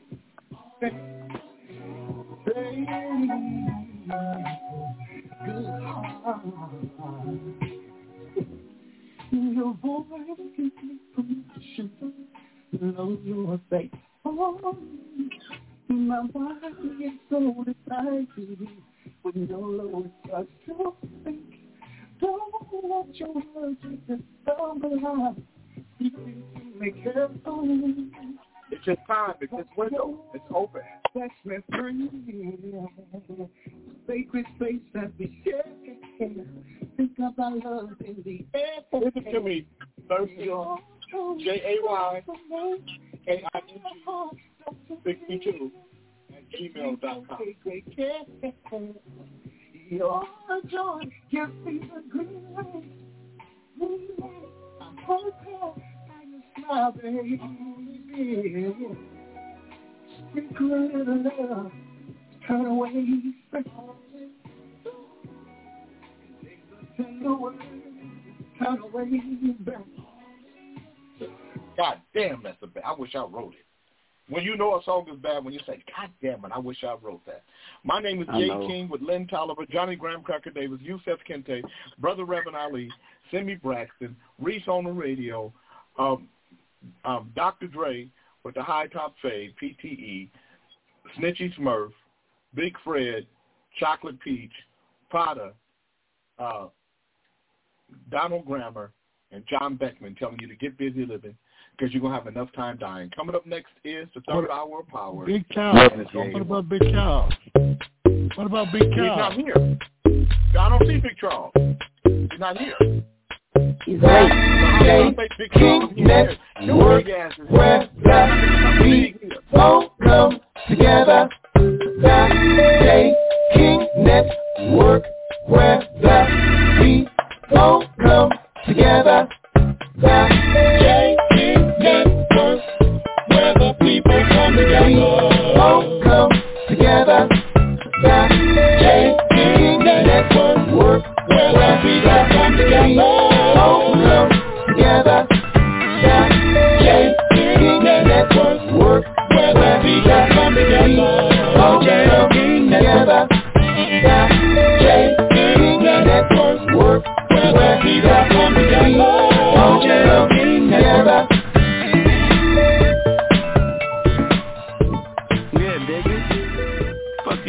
All come big, nigga. You the only thing big here, nigga. What are you talking about? Nigga, you ain't on tune with shit. You must be high too, nigga. And hit you some motherfucking weed. Some of that Johnny Guitar Watson weed. He didn't pass your way, nigga. I'm lost. He's come confluffled. He's under the weather. That nigga ain't under the weather. That nigga's under them motherfucking Twinkies and bacon he ate last night. Under them cups. That's what happened. Nobody's Nigga pretty put- fucking with that pork. When you hit a That nigga- certain age and a certain weight, everything kind of, you know, kind of goes. You eat just No, one no, you pork. got you got time to Reese, do it. where It's is- just a where- where- mindset, Reese, Reese. where is Mary today? Uh, can you get her on the line? We're worried about her. And when she's fine, Why nigga, you- don't worry about worry fine. about yourself, nigga. It's your ass. Oh, you fat doughboy. Shut up. he said, "I'm not alone." He said, "I'm not alone, fat doughboy." So wait a minute. So did anybody watch the shit back testimony here. yesterday? What you say? there you go. There you go. You want to talk? That's what you want to talk about. And if we don't talk about that, yes, you're because gonna have Potter to leave, mentioned huh? it earlier. Potter mentioned it earlier. I'm just saying what Potter said. Go ahead. Well, Lee. I was Uh, just wondering. No, I just you wanted one to of know them if itty bitty anybody had babies too. I was just wondering why we can't talk about gotta Trump go. today. You know, girl. Talk about Trump. I don't want to talk about Trump. I hate I hate talking about Trump. That shit is a fucking rain. I don't even I tried my best not to talk about Trump on my show. You talk about anybody- Trump, nigga. I You showed videos about Trump yesterday, nigga. I seen you had video. You let Trump talk for itself on your show, Reed. That's right. That's all. I, yo, listen to me. Trump is perfect. Trump is, Trump is his own soundbite. He does not need my help. Um, Uh-huh. but I seen that soundbite. Did said anybody black watch people? the testimony or not? These black people. Did anybody watch the testimony? Tell him how you like what he said how, how Trump said black people on your video, Reese. Oh, I love the way he says that. He goes, the black, the black. I love the way he says that. The blacks, the black people. that motherfucker crazy. he is crazy. So, Potter, did you you watched it? I need I need to hear your assessment because I, I can talk about that all day. But what did you get from Terrence Bradley? Man, that thing was that was wild. I, I, at first I didn't know what the hell was going on. I, I, I think, man, they, Fani Willis and them just need to just drop from this thing, man, because more and more people keep getting drawn into this, and it's not a good look. That dude who testified yesterday, I think his his career is about over. Isn't I was it? like, what the fuck? Isn't it, dude? And that's you know what? Can I tell you? Can I tell you what I think? For those of you who watched it, I'm just going to give my opinion. If you don't agree, I, I totally accept that. But this is coming Okay, straight well, come on, me. nigga. Tell us, nigga. He mentioned he the, the the the attorneys kept mentioning that he got this phone call from a fraternity brother. They didn't go to college Mhm. together. They're just in the same. They pledged in the same fraternity. But anyway, Right. he's a mutual friend of both of them, Terrence Bradley and Nathan Wade. And he got a phone call from him where he was reminded of his privilege, so to speak. Here's what I believe truly happened on that phone call. And it went like this. Yo, listen up. Fani and Nathan are trying to take down that evil white man, Donald Trump. And because of you, they may be stricken from this case. If you think that you're going to survive as a lawyer or as anybody in the city of Atlanta or in Fulton County, being the black man that helped this bigot, this racist, take down two prominent black people, you can forget about it. You'll have to move your, you might as well have to change your name. If you don't do whatever you got to do to protect them, you're finished here. I believe And they said that. pretty- I You- believe you- that's the right. phone call, but this, but this is the other part too. And you've been over there fucking her, and you've been over there fucking her too, nigga. You don't want that to come out. oh my God. No, So, you, you Potter, know, do- eh, eh, you know the weirdest, the weirdest thing about this is I didn't know this, but that dude went up and testified, and he was for a while he was his buddy's Nathan Wade's attorney, in his divorce case, and he knew that they Yeah. were bringing this case against his client. He called the woman, the the, the That's right. prosecutor, and Yes, told her everything. Told her that The you know when they attorney, was the when way, they she- when they met Yep. and everything. And then when she get on the stand, she she turned around on him and make and said, "Don't you remember you told me this? Don't you remember?" I was like, "Why is why are you telling the prosecution that and this is supposed to be your buddy and your client, and you're snitching But you on don't, him you don't know her why he was do, you don't know why he was doing it? because he wanted a little bit of that flatback. He, No, he no, no. Listen, that there's flatback. a- he thought he was there's a whole there's a whole no there's a whole background here's what happened so he and nathan wade used to be partners nathan wade got him a contract with fani willis when she became da in 2022 he got he gets kicked off out of the of the building why because somebody who was an employee there and a client of theirs accused him of sexual assault and he felt that was unfairly like charged to him where he had to leave and leave that employee twenty thousand dollars in escrow. Yeah. So when he got Yep. the word when he got the word from Ashley Merchant, one of the defense attorneys, about her finding out about their affair, he wanted to pay Wade back. He was like, "Yeah, f them. I'm got. You know what? He kicked me out. He accused me of sexual assault. I, he's gonna get his." Get, and then he got the phone call where was, "Yo, you gonna be the dude that gave Donald Trump a win here. And they're always going to remember that you took out two prominent black people in Atlanta. Your name, you no one will ever, ever hire you and will blackball you in Atlanta, which is why he got there even after all the information he gave to Ashley Merchant. He gets on the stand and starts pretending, uh, I don't remember if I said that, oh, that, uh, attorney-client privilege, because he's busted. And it doesn't matter what Yeah, he, did yesterday. It, it, the, the case is done. That dude was sweating like hell. Wasn't he sweating? I was like, man, Woo! woo, he was. Well, he, he nothing to sweating no offense. the- He's a big, Man. he's a big boy. He probably sweats in considerably cool temperatures anyway. But he was on the hot seat yesterday. He was he was on the hot seat and he was sweating. I was like, damn. Like, but he, eh, yo, that that whole thing is just wild, man. When I when she starts saying, "Didn't you tell me this? Didn't you tell me? Didn't you tell me they had sex in the office at the at the evidentiary office, not just at her office?" That, man, I was like, man, this, No, no, in the office that wild. she was renting out. That was the office she was renting out before she became district attorney, which again proves the point. He said he knew that they were together when she had an office in another part of the building.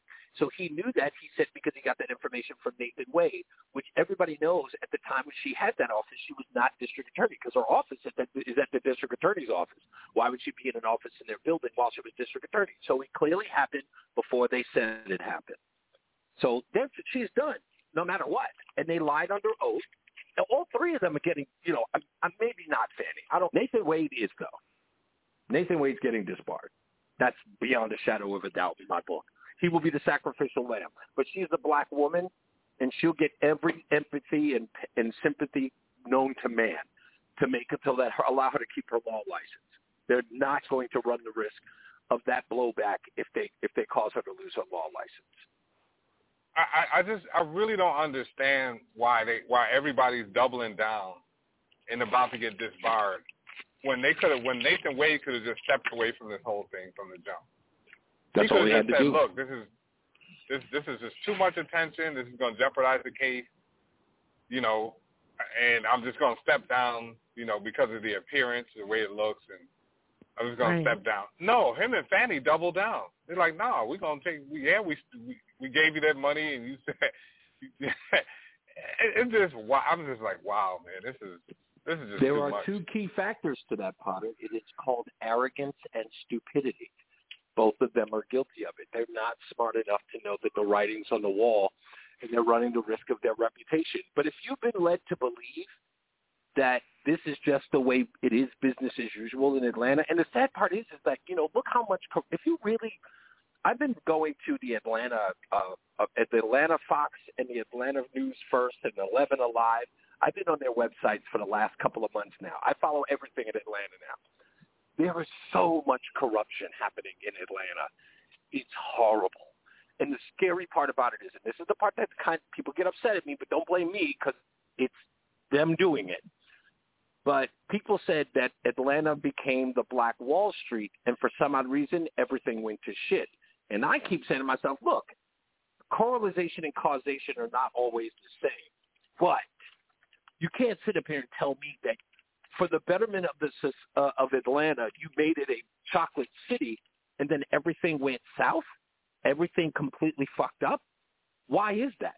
Why didn't things get better? They claimed that if we hired more black people, that you know there'd be no systemic racism, there'd be no more bigotry, the the, the city would be run better. And we get there, and we got pris- 18 prisoners dying in two years under their custody at the Fulton County Department of Corrections, in an investigation that no one has been able to find out why.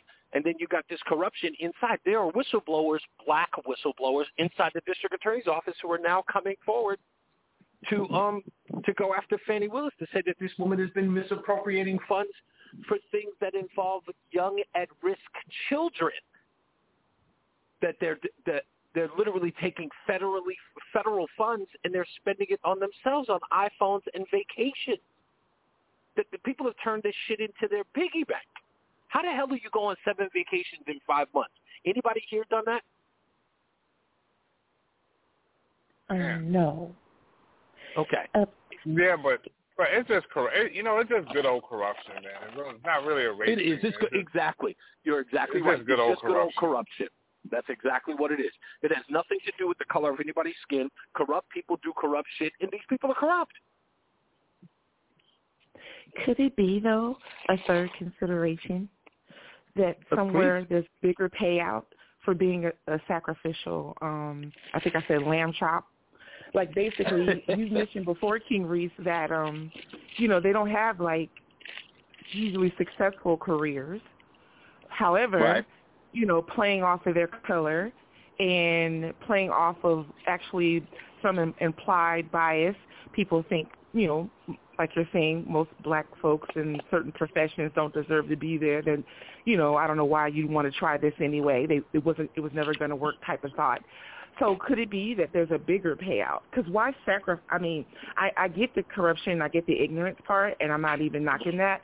But I'm saying, could you be even more ignorant to say, I'll take a bigger payout for for the sacrifice of my career and and and um, perceived integrity? I, I wish I could say that that would be that was the case, but it just doesn't seem to be. It just when you're when you've been doing this stuff for so long, I think it's just how you are. It's just like it just becomes a party. That's just who you are as a person, and you can't change it. And if you think you're running things and you've been scarfing off money for so long, and you know, we've seen the same with you know mobsters in the past.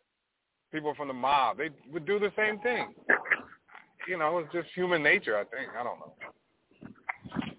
Well, look, Nathan Wade and and Fani Willis, if you're the type of person where you feel like other people are getting over and you're not, and trust me, I've been in the business long enough where I've seen people behave in that way, right? You, there's a little bit of like professional jealousy that will make a person either work harder or cut corners. And I mm. always harken back. I think I talked about it here once. I know I talked about it on TIC, but everybody remembers Barry Bonds. And they were like, you know, Barry Bonds, the accusation was that he started juicing up and his head grew three sizes in a year and a half and he bulked up like crazy. But his, in a Playboy interview, his ex-lover uh, or ex-mistress did an interview uh, with Playboy magazine. And in the interview, she breaks down a night in 1998, and I'll never forget this night because I watched it live on television. There was a professional Major League Baseball game on Fox. It was between the Chicago Cubs and the St. Louis Cardinals. The two people who were on that game, the reason why it was being broadcast in the middle of the season, it was not like a playoff or anything like that. It was a regular game. Had Sammy Sosa and Mark McGwire on both of those teams respectively. and the both of them were going for the home run championship over Roger Maris. I'm a big baseball fan, so this was a huge deal to anyone watching baseball. It was an absolute no consequence game, but it was because the two of them were so close to beating that record. And the mistress is in Playboy magazine talking about that night and how all the attention was on this game. And Barry Bonds was in her home fuming at the attention that the two of them were getting. They're barely that good of players. They're barely that good of defensive players. I'm this, I'm that. Look at my stats. He was really furious. And it was the years after that Barry Bonds started bulking up after 1998. And he immediately alleged had started taking supplements. And then, you know, that. So when you start listening to that, guys like Jose Canseco talk about that as well. Aaron Rodgers never thought that he got the accolades that he could. He starts using steroids, and then he gets the biggest contract in baseball history at the time with the Texas Rangers. As soon as you start hearing all these stories about why these guys are cutting corners, it's always because of some professional envy or jealousy that they feel like they're not getting the accolades as they want. So either they work harder or they cheat. I think Fani Willis, in this case, saw the professional sort of, you know, challenges that she had in there, and she saw everybody else getting theirs. And she said, fuck that. When I get in power, I'm going to get mine too. Mm. Well, where's her good Yeah, friends to to speak to her a word of wisdom? Like she's not going to get anything in the end. Where, where are those folks? They decided not to call her to the as a witness. Yeah, yeah. about this? I mean, Wait it's. But what if you only I, I, listen? I, What I if don't you see only black women out? do. I don't see black women doing that. I'm Mhm. sorry. That's I right. don't. That's the good point. Remember, in us order for you to have, in order for you to have that point of view, you have to be in an echo chamber of people who agree with you, right? Mm. If one of her friends had turned around and said, "But Fani, you want to be a person of integrity," and all the girl, all her other girlfriends are going, "Nah, fuck that. You got to get yours. They're gonna get theirs."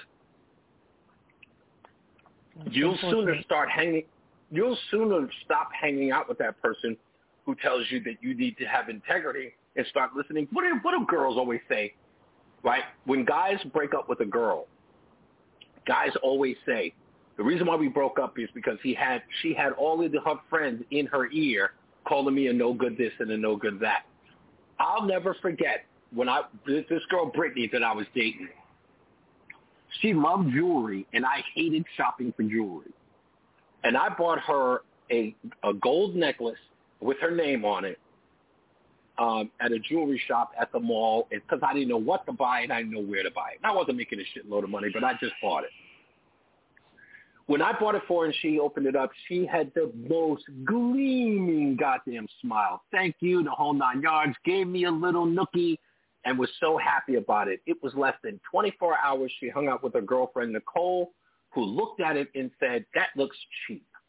The next day, Brittany was in the worst of goddamn moods and was saying, I don't know, I showed it to Nicole. And Nicole said it looks cheap and blah, blah, blah. She was immediately influenced by her best friend. Everything and all the laughing and the smiling meant nothing.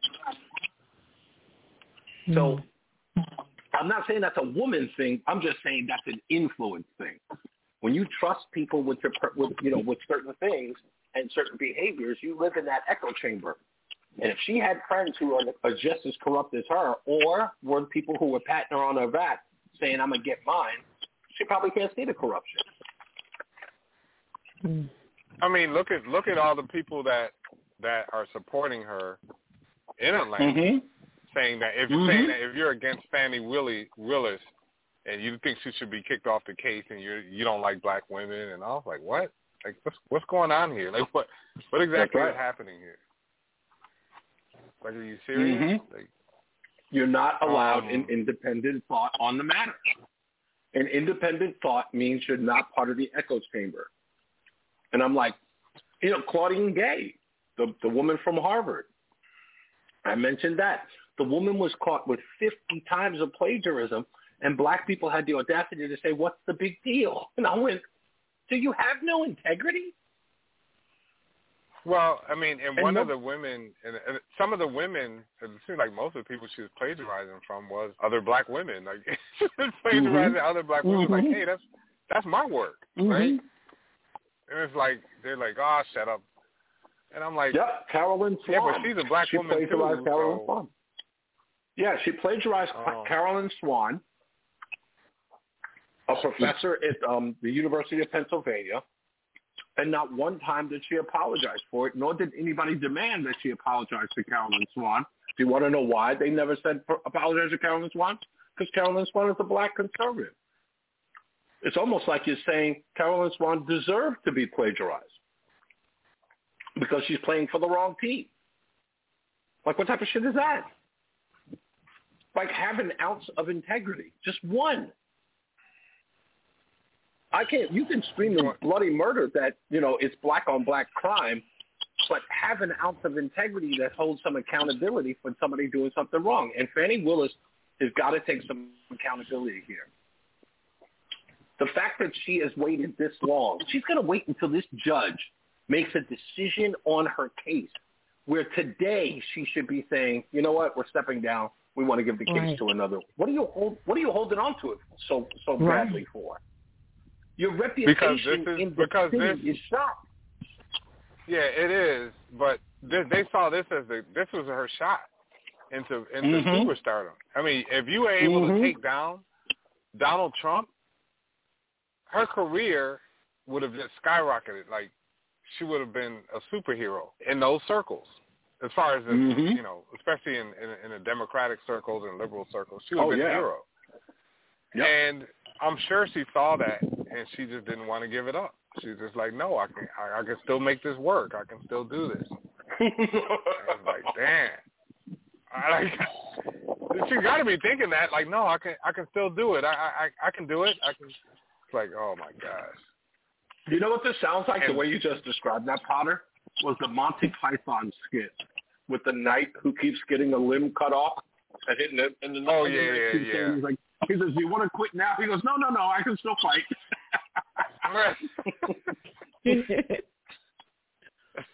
It's just, it's just, this is just. I mean, that that that thing yesterday was wild. I mean, because that dude went up there, Terrence went up there and just. Uh, I I don't know. I don't remember. I don't remember anything. I don't remember anything. you know, it's just like, dude, like, are you serious? Like, nobody's believing you. I don't know what you think you're doing, but it's, you know, and and and you could tell he was. He looked like he had a gun to his head. That's how It's nervous funny, he was. Roseanne- He was just so nervous. Roseanne he looked like he had a gun. Somebody had a gun to his head.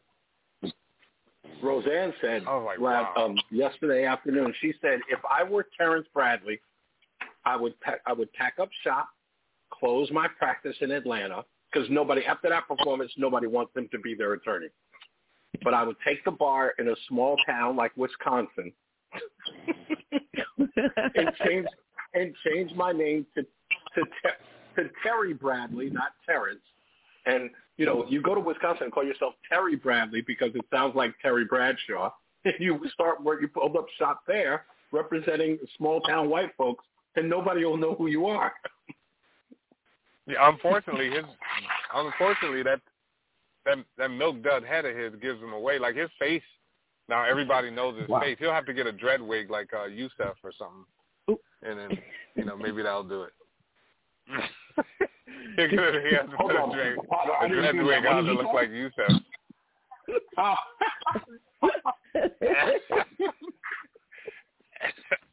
I mean, Oh my this, listen, this dude said, I don't know when they got together. And she was like, you told me they got together such and such. I don't recall that. Okay.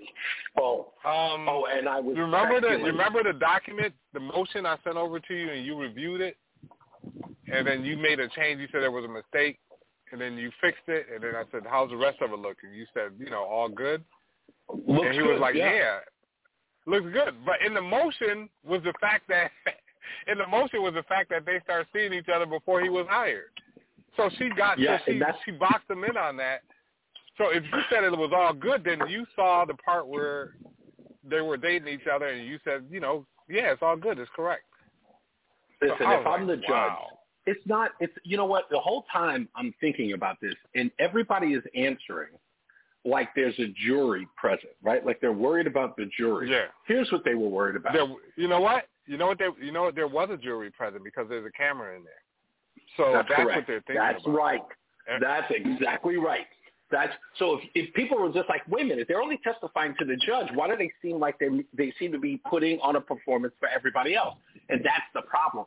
They know that they're being judged in the court of public opinion, and when your ego is on is involved, that's all you care about. So you'll lie and freaking obfuscate every factor of your answer.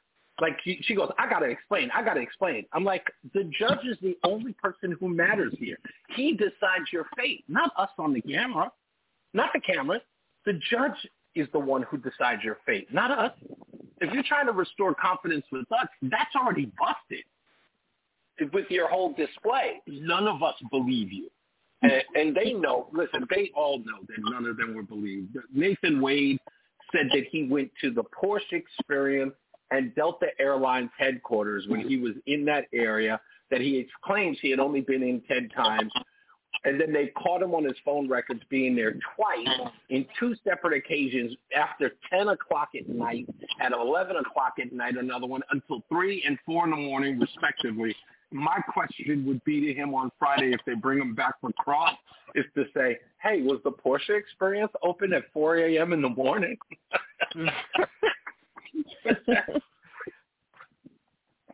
and so he knows All he's over- busted. all over some like nobody cares about the sex part, dude. Everybody just leave this case alone. Like I, I, I just don't cover-up. get it, man. Potter, it's the cover up. And as I said to y'all yesterday, that's the biggest problem. Is that people mm-hmm. keep saying like, why do people care? And I said, if you were to ask them why did they lie, their answer would be because oh. people would have thought. And then my response to that was, okay, now we get it. You were concerned about what people would have thought. But if you didn't care what people thought, it was no big deal. There's no reason to lie. Right? There isn't. There's never a reason to lie if you're justified in your actions. You know you weren't justified. So that's why you lied. So pretending to us or trying to like suggest to us that we're the ones with the problems, dude, we didn't lie. We asked for the truth. You lied. You took the initiative and said, uh, no, we didn't do that when you did. And if you had just come straight and come clean, we'd be like, oh, yeah, no harm, no foul. They were straight with us. But Listen, nobody, man, I, I no wouldn't one, be surprised. I'm like, they keep going on and more stuff keeps coming out. I mean, one day, if they keep going with this, man, I'm gonna hear about a body being buried or something. Like it's like. did you these- hear? Did you hear the question that? Did you hear the question that Steve is? Sadow asked him? Did you hear the question that Steve Sadow asked him before he finished? He was the, Wait, the wait. lawyer that was on Who's Zoom. snoring? That's Fred. Who is Yeah. snoring? That's This Fred. For me. That's probably I'm a text him. French fry Freddy. Did you hear what what Steve Sadow asked him before he finished his questioning, Potter? N- No, I didn't hear that. Okay, so here's the thing, right? Steve Sadow is notorious for asking questions he already knows the answers to. So remember, the last time he had Nathan Wade, he asked Nathan Wade how many times he had been to the residence of Fani Wade, at the, at the condo, and he hmm. said less than 10. And then less than a week later, they released documents that proved that he had been there 35 times, right? And all the text that wasn't there. So the question that Sadow asked him yesterday was, before this, between the time you testified and your testimony today, have you spoken to anyone at the prosecutor's office or Nathan Wade before you took the stand? And he said, no, I hadn't. And he asked him again. He says, under any circumstances, did you talk to anyone? And he said no. And Roseanne and I looked at each other and we just, because we knew it was Steven Sadow asked him, he goes, that's going to come back to bite him. Because you don't ask that question unless you know he's Unless lying you know the answer. They got the phone Yeah, unless They, you know they the monitoring answer. his phone. That's right. That's What you got them right there Like- monitoring his phone. They know, and like again, and to talk about, because then the worst part is, is that if Fani, listen, if Fani Willis or Nathan Wade or anybody at the, at the DA's office contacted Terrence Bradley and they have a record of that, That's witness tampering. Okay? People are getting in handcuffs and perp walked if that happens. So you know, you just said it. You said they keep make like keep digging the hole, you know, deeper and deeper. If indeed there are phone records that they contacted him in any way, or pictures of, of him being, you know, uh, talked to personally, any person from the district attorney's office having a conversation with him, th- there, there are people who are literally going to be put in handcuffs and perp walked on live television. And I believe that's going to happen. As soon as Steve Sadow asked that question, I mean, he's fucking got the goods. I know he does. You know they're being followed. You know they got PIs following. Yeah. Man. Yeah. Oh this is a God. listen. This is a former president's attorney. He's got Secret Service. Michael Roman, the guy who brought this all to bear, is an opposition research guy from Atlanta who knows everybody there. The dude that they got to get the phone records, this guy is a star on the Discovery Channel who does forensic work for the police department. This guy's a television star, the dude that they call Charles uh, Middleton. This guy is the real deal. They have exhaustible, inexhaustible goddamn reach in the t- town of Atlanta. They're watching every move everyone makes.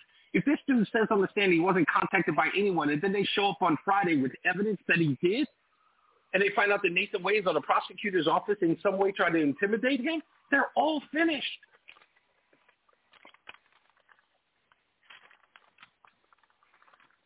Man, it, it, it, this is crazy. This is absolutely crazy. And to watch people cheering these guys on is like, I, I see why they're doing it because people are always going to say, "Well, no, you're you're okay. Just keep doing it." You know, you know, you're, they're uh, just going to keep saying it.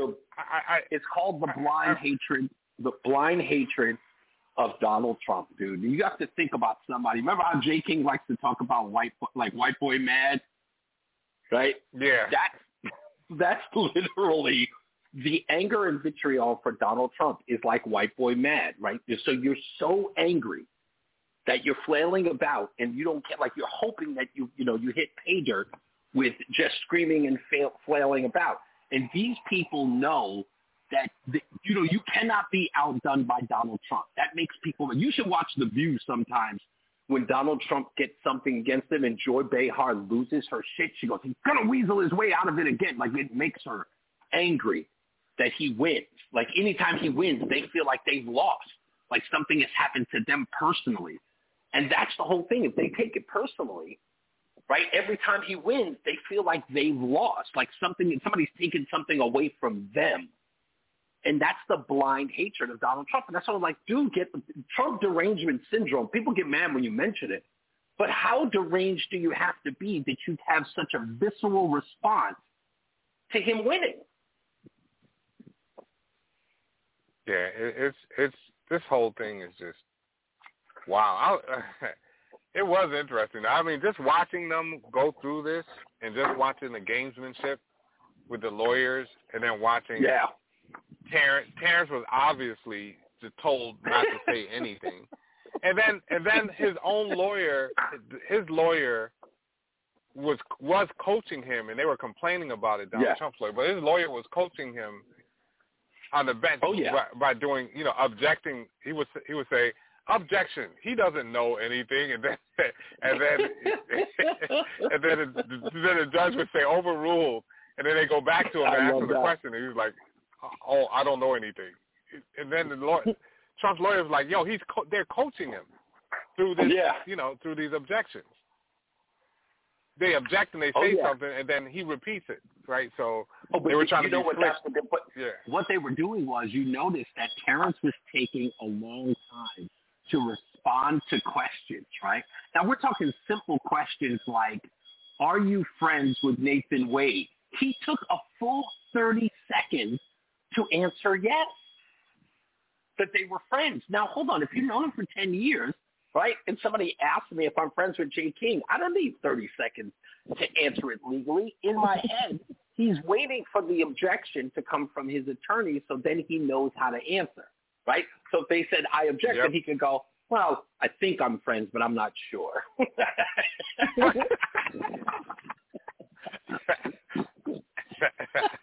I was like, did you ever have a bagel for breakfast? I might have. I, I just don't know. Like, dude, everybody knows whether or not they had a bagel. You know, it's like that's the, the type of shit that he was talking about. You know, it was like it, it was like asking a simple question. Hey, have you ever had fried chicken? It may have been fried, but I'm not exactly sure how it was cooked. I wasn't there. I just mm. wasn't there. Yeah, and I, I think he was trying to keep. He was definitely trying to keep himself out of, you know, and, and it's not helping him because the judge has got to be looking at this like, dude, you're doing this too much, so nobody believes you. and Like, only every person question who they has ask to you- believe him. Yeah, only person who has to believe him is the judge. Yeah, even the judge is probably like, yeah, it's, come on, man, like. I can't. Like now, I'm thinking about the whole fried chicken scenario. Could have been baked. Yeah, I don't know. It could have been baked. I just wasn't there. I wasn't there. Did you eat the chicken? I may have eaten the chicken. It's possible I ate the chicken. I can't remember everything I ate there. And why did what I did? Hey, Reese, I missed, I missed the part where his first day of testimony, where his own people, you know, when Nathan Wade and them went after him, kind of revealed that you know the whole sexual harassment thing and, and all that. Yeah, the sexual assault. I was like, The sexual assault. Why did why did they do why did they do that? I don't. I still don't get it. Why did they go after him? So here's the deal, right? So first of all, they had j- just like Terrence Bradley had an axe to grind for being kicked off the kicked out of the legal firm, right? When he got kicked out of the legal firm, he ends up giving this information to Ashley Merchant as sort of a revenge tactic. What we learned yesterday, by the way, incidentally, is that when she first sent him the draft, he says to her, I need you to put in that I received $75,000 from the district attorney as well. And the reason why he told Ashley Merchant to put him put him in the deposition or in the filing was because he didn't want Wade and Willis to know that he was the one who gave the info. So it would take the scent off of him. Now, back to the original. So why do they throw him under the bus with the sexual assault allegations? They claim it was to uh, to uh, what do you call it? To impeach him, uh, impeach his credibility. So again, and we were just as confused as anyone else was because we were like, dude, he's giving up nothing. He's claiming privilege on everything. So he's given the, and I can't say, I can't reveal that. It's privilege. Can't talk about that. It's privilege. He was my client. It's privilege. It's privilege. It's privilege. He gave nothing.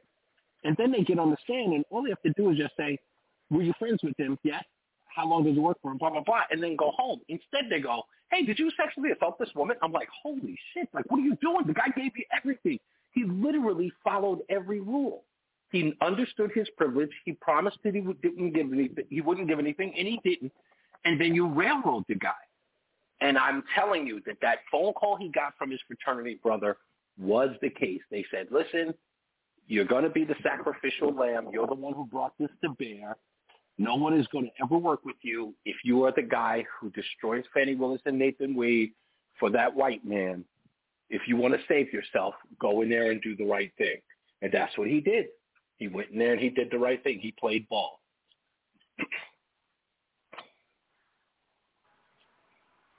Oh, you know, All there's a, um, there's a guy online called the what, what is his name? Um, the lead attorney. It's a black guy. He was an attorney for many years. Oh, th- he said he. Oh, okay, He I- said he got a. He said he got a call from somebody that he knows. Well, from a woman whose Uh-huh. son is going through some trouble, and Terrence is his lawyer. She calls. He said she called him uh, a couple of days before and said, uh, "Is there any way you can help my son out? Um, because Terrence is his lawyer, and we we're moving we're moving away from him." Obviously, Wow. and he was like, "No," and he was like, "No, I can't help you because I'm re- I'm retired. I'm doing the YouTube thing. Wow.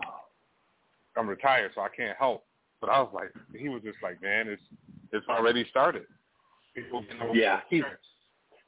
And look, again, they can talk all that shit about how they're going to protect him in in Atlanta, you know, but they're not going to be able to protect his credibility. His career is over. They look, they did everything to destroy him. The fact that they accused him of not only assaulting an employee but sexually assaulting a client, and then they were going to bring up one of his former, um, one of the former employees to um, to corroborate the assault on one of the clients. They were going to fry him. They were pretty much going to hang him. And then he gets out there and he does what he did yesterday. And I'm sitting up there going, dude, like, you got to move. Like, you got to get the fuck out of Atlanta. You better be lucky if you move to a town that no one knows you. Like, no one saw that that hearing. That's where you got to go. You got to go someplace where like you can forget about a black neighborhood. Go your go to a nice white town and be the black attorney. you know, call yourself Terry Terry Bradley. You know, football attorney. They say some shit like that. Take your dumbass Okay, away from. Atlanta. Yeah. You just he's got to his oh Nathan Wade, forget about it. That dude, he gets disbarred, by the way. But Fani, they're gonna save that girl. God, they're gonna save her. They cannot have another black woman go down. They can't. They can't have it. You don't think they? You don't think they're gonna take her down? She No, she she was caught lying on the stand too with Nathan though. They're both No, lying. and they'll reprimand. stand. 'Cause Trust me, if- she'll rep, they'll they'll reprimand her. They will reprimand her in a way they'll make her pay a fine, right? I don't know if she'll lose it now. The Republicans in in Atlanta, they got this this um, inquiry going into her, and Washington is going to be called. A whistleblower is already going to Washington to go snitch on Fani Willis. So, I mean, what happens to her congressionally and what happens to her locally as far as legislation goes, you know, they may they may tarnish her reputation so bad that she's got to resign. But I don't think she'll lose her law license. Nobody wants her to. They, they're not going to do that. The, the objective is not to destroy her life.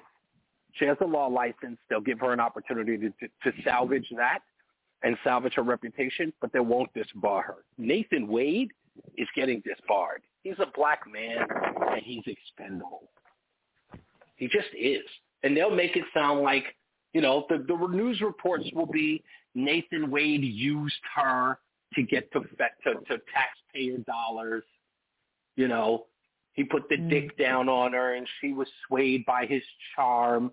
You know, he's the caviar loving, champagne and wine drinking paramour who cheated on his wife and wooed a unsuspecting Fani Willis off her shoes to where she lost her way. Then fucking, I mean, I, Jesus Christ, I just made that up off the top of my head.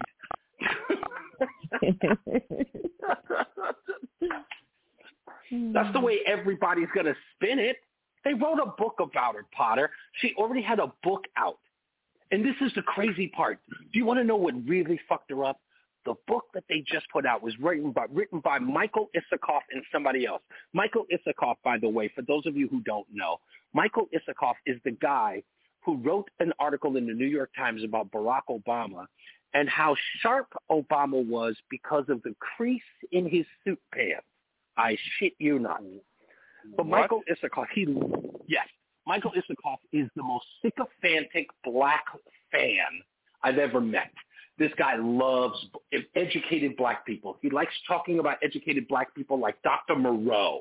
You know, like they're the most incredible experiences and and and spectacles ever. He's so intelligent. He loves it. This black person is so he writes this book called Find Me the Votes, based upon Fani Willis's prosecution of Donald Trump. And it's all about Fani Willis, and they did these six different interviews with her, where in the book that comes out right before, oh sorry, right after the scandal breaks, in the book, it talks about how Fani Willis was broke during her her campaign to become district attorney. She talks about how broke she was and how struggling she was. And then this idiot gets on the stand and says that at times in her life she had as much as fifteen thousand dollars in cash in her house, while she has a forty eight hundred dollar lien on her home, and she's living in two to three different places. And no one is supposed to believe that this woman is getting cash under the table. I'm like, dude, this this, this whole story writes itself. Like you just follow the breadcrumbs. Because trust me when I tell you, Fani Willis is a sloppy eater. She let all of these breadcrumbs lead to herself. She left them everywhere. And this is her arrogance, her hubris, and her stupidity. Because she loves the limelight.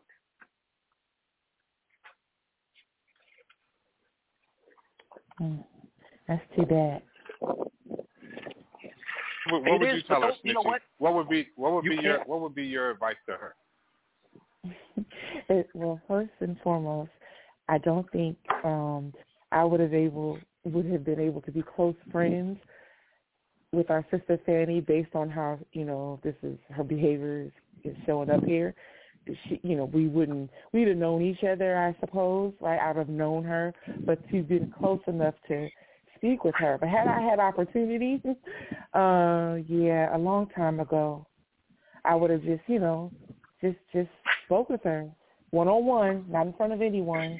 You know, I would have, you know, tried to just, you know, see maybe there was another way she could achieve her goal because right now, based on well, even back then, based on, you know, the decisions she were making, saying, you know, like okay, if she really wanted to take this on as like this this um landmark case of her career, this is the biggest thing ever to happen to her.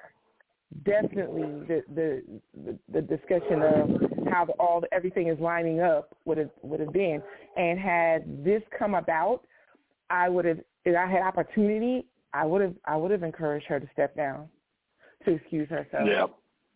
I would have definitely done She's, that. yeah. Yeah. She Yeah. And, and you know if what? I had opportunity Here's now, I would do that. I mean, if I Here- knew here's her. what I here's what I said on WTIC.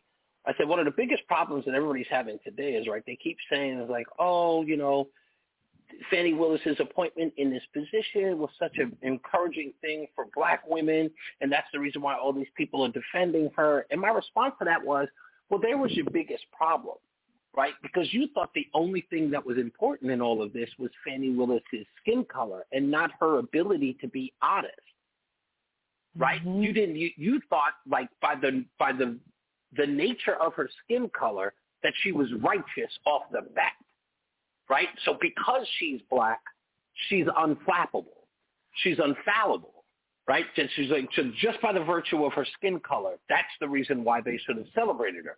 Well, now you see all of this stuff and you just go, oh, wow.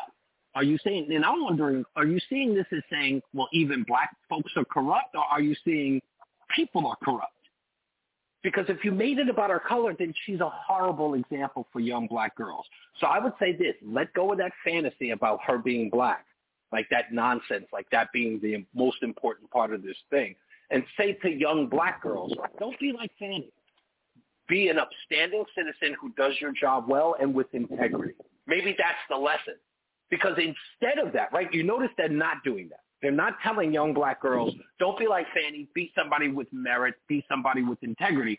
They're protecting Fani from all of the onslaught. And they're saying, oh, they're just jealous, or oh, they're just haters, or oh, Donald Trump is mm-hmm. just going after her because she's black. And you're ignoring the fact that she's unscrupulous? So maybe you're the problem because you're excusing it. Yeah, but look at all the other look at the other black women that are that do have some integrity that are speaking up, and a lot of times those Mhm. women are overlooked. Oh, indeed. You know what I mean? Oh, they're, indeed. They're, they're, they're, they're overlooked, like for for getting advancement. You know, mm-hmm. because she had she you know the lawyer, she had the connection, you know, the sorority, and she was in the high life and all that kind of stuff. Yeah. That seemed to make more difference. The ones that were really, you know, that were also talented and and and working hard, and you know, those those black women were, you know, she passed all, you know, a lot of them apparently. Oh, yes, she passed And, them up uh, like crazy. Right.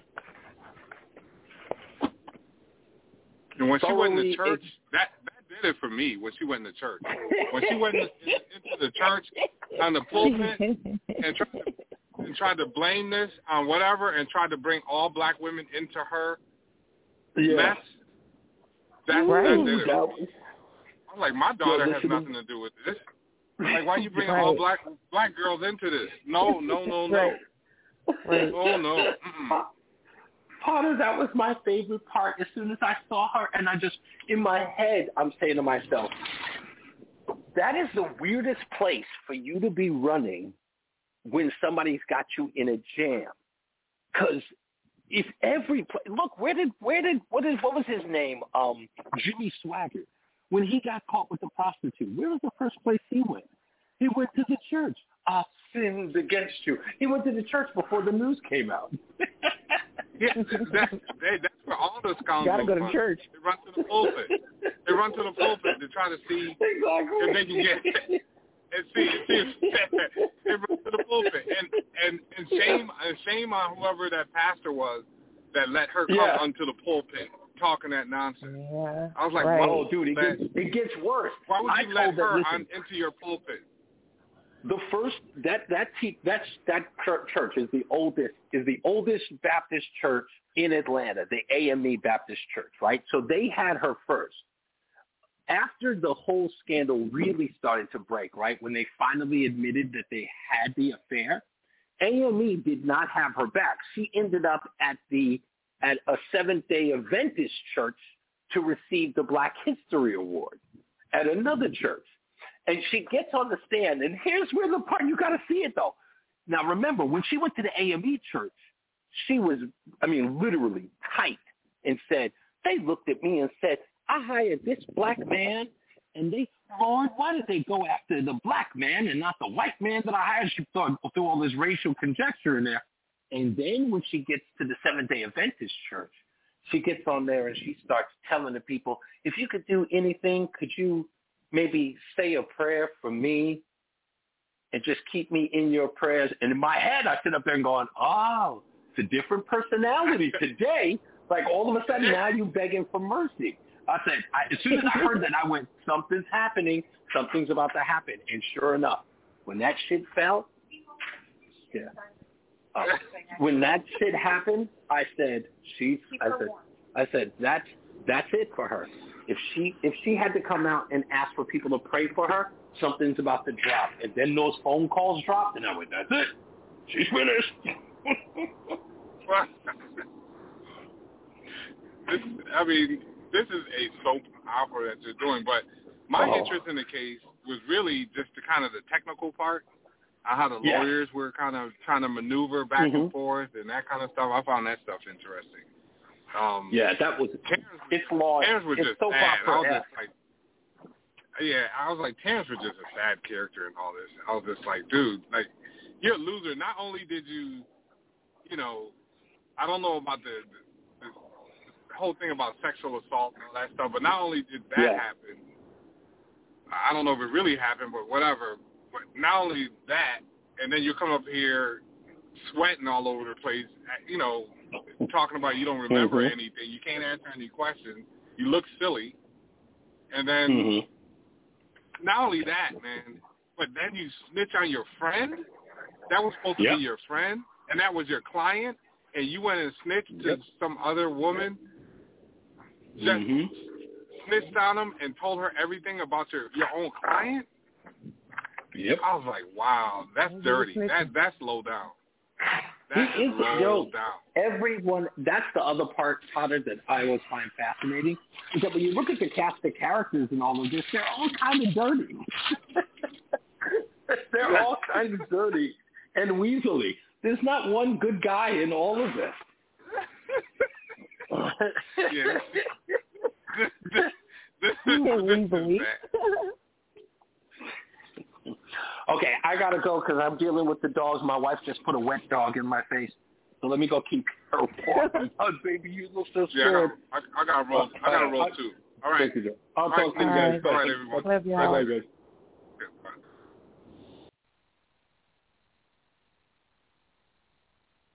Well, all right, all right. If there are no other topics for today, I believe that will conclude our third hour of power because it would just be myself and our sister Chocolate Peach as the last two standing, and our sister's at work right now. So I shall be quiet for a minute, well, half a minute. If no one says anything, I shall hang up as well, wishing everyone a beautiful day and looking forward to seeing you again tomorrow.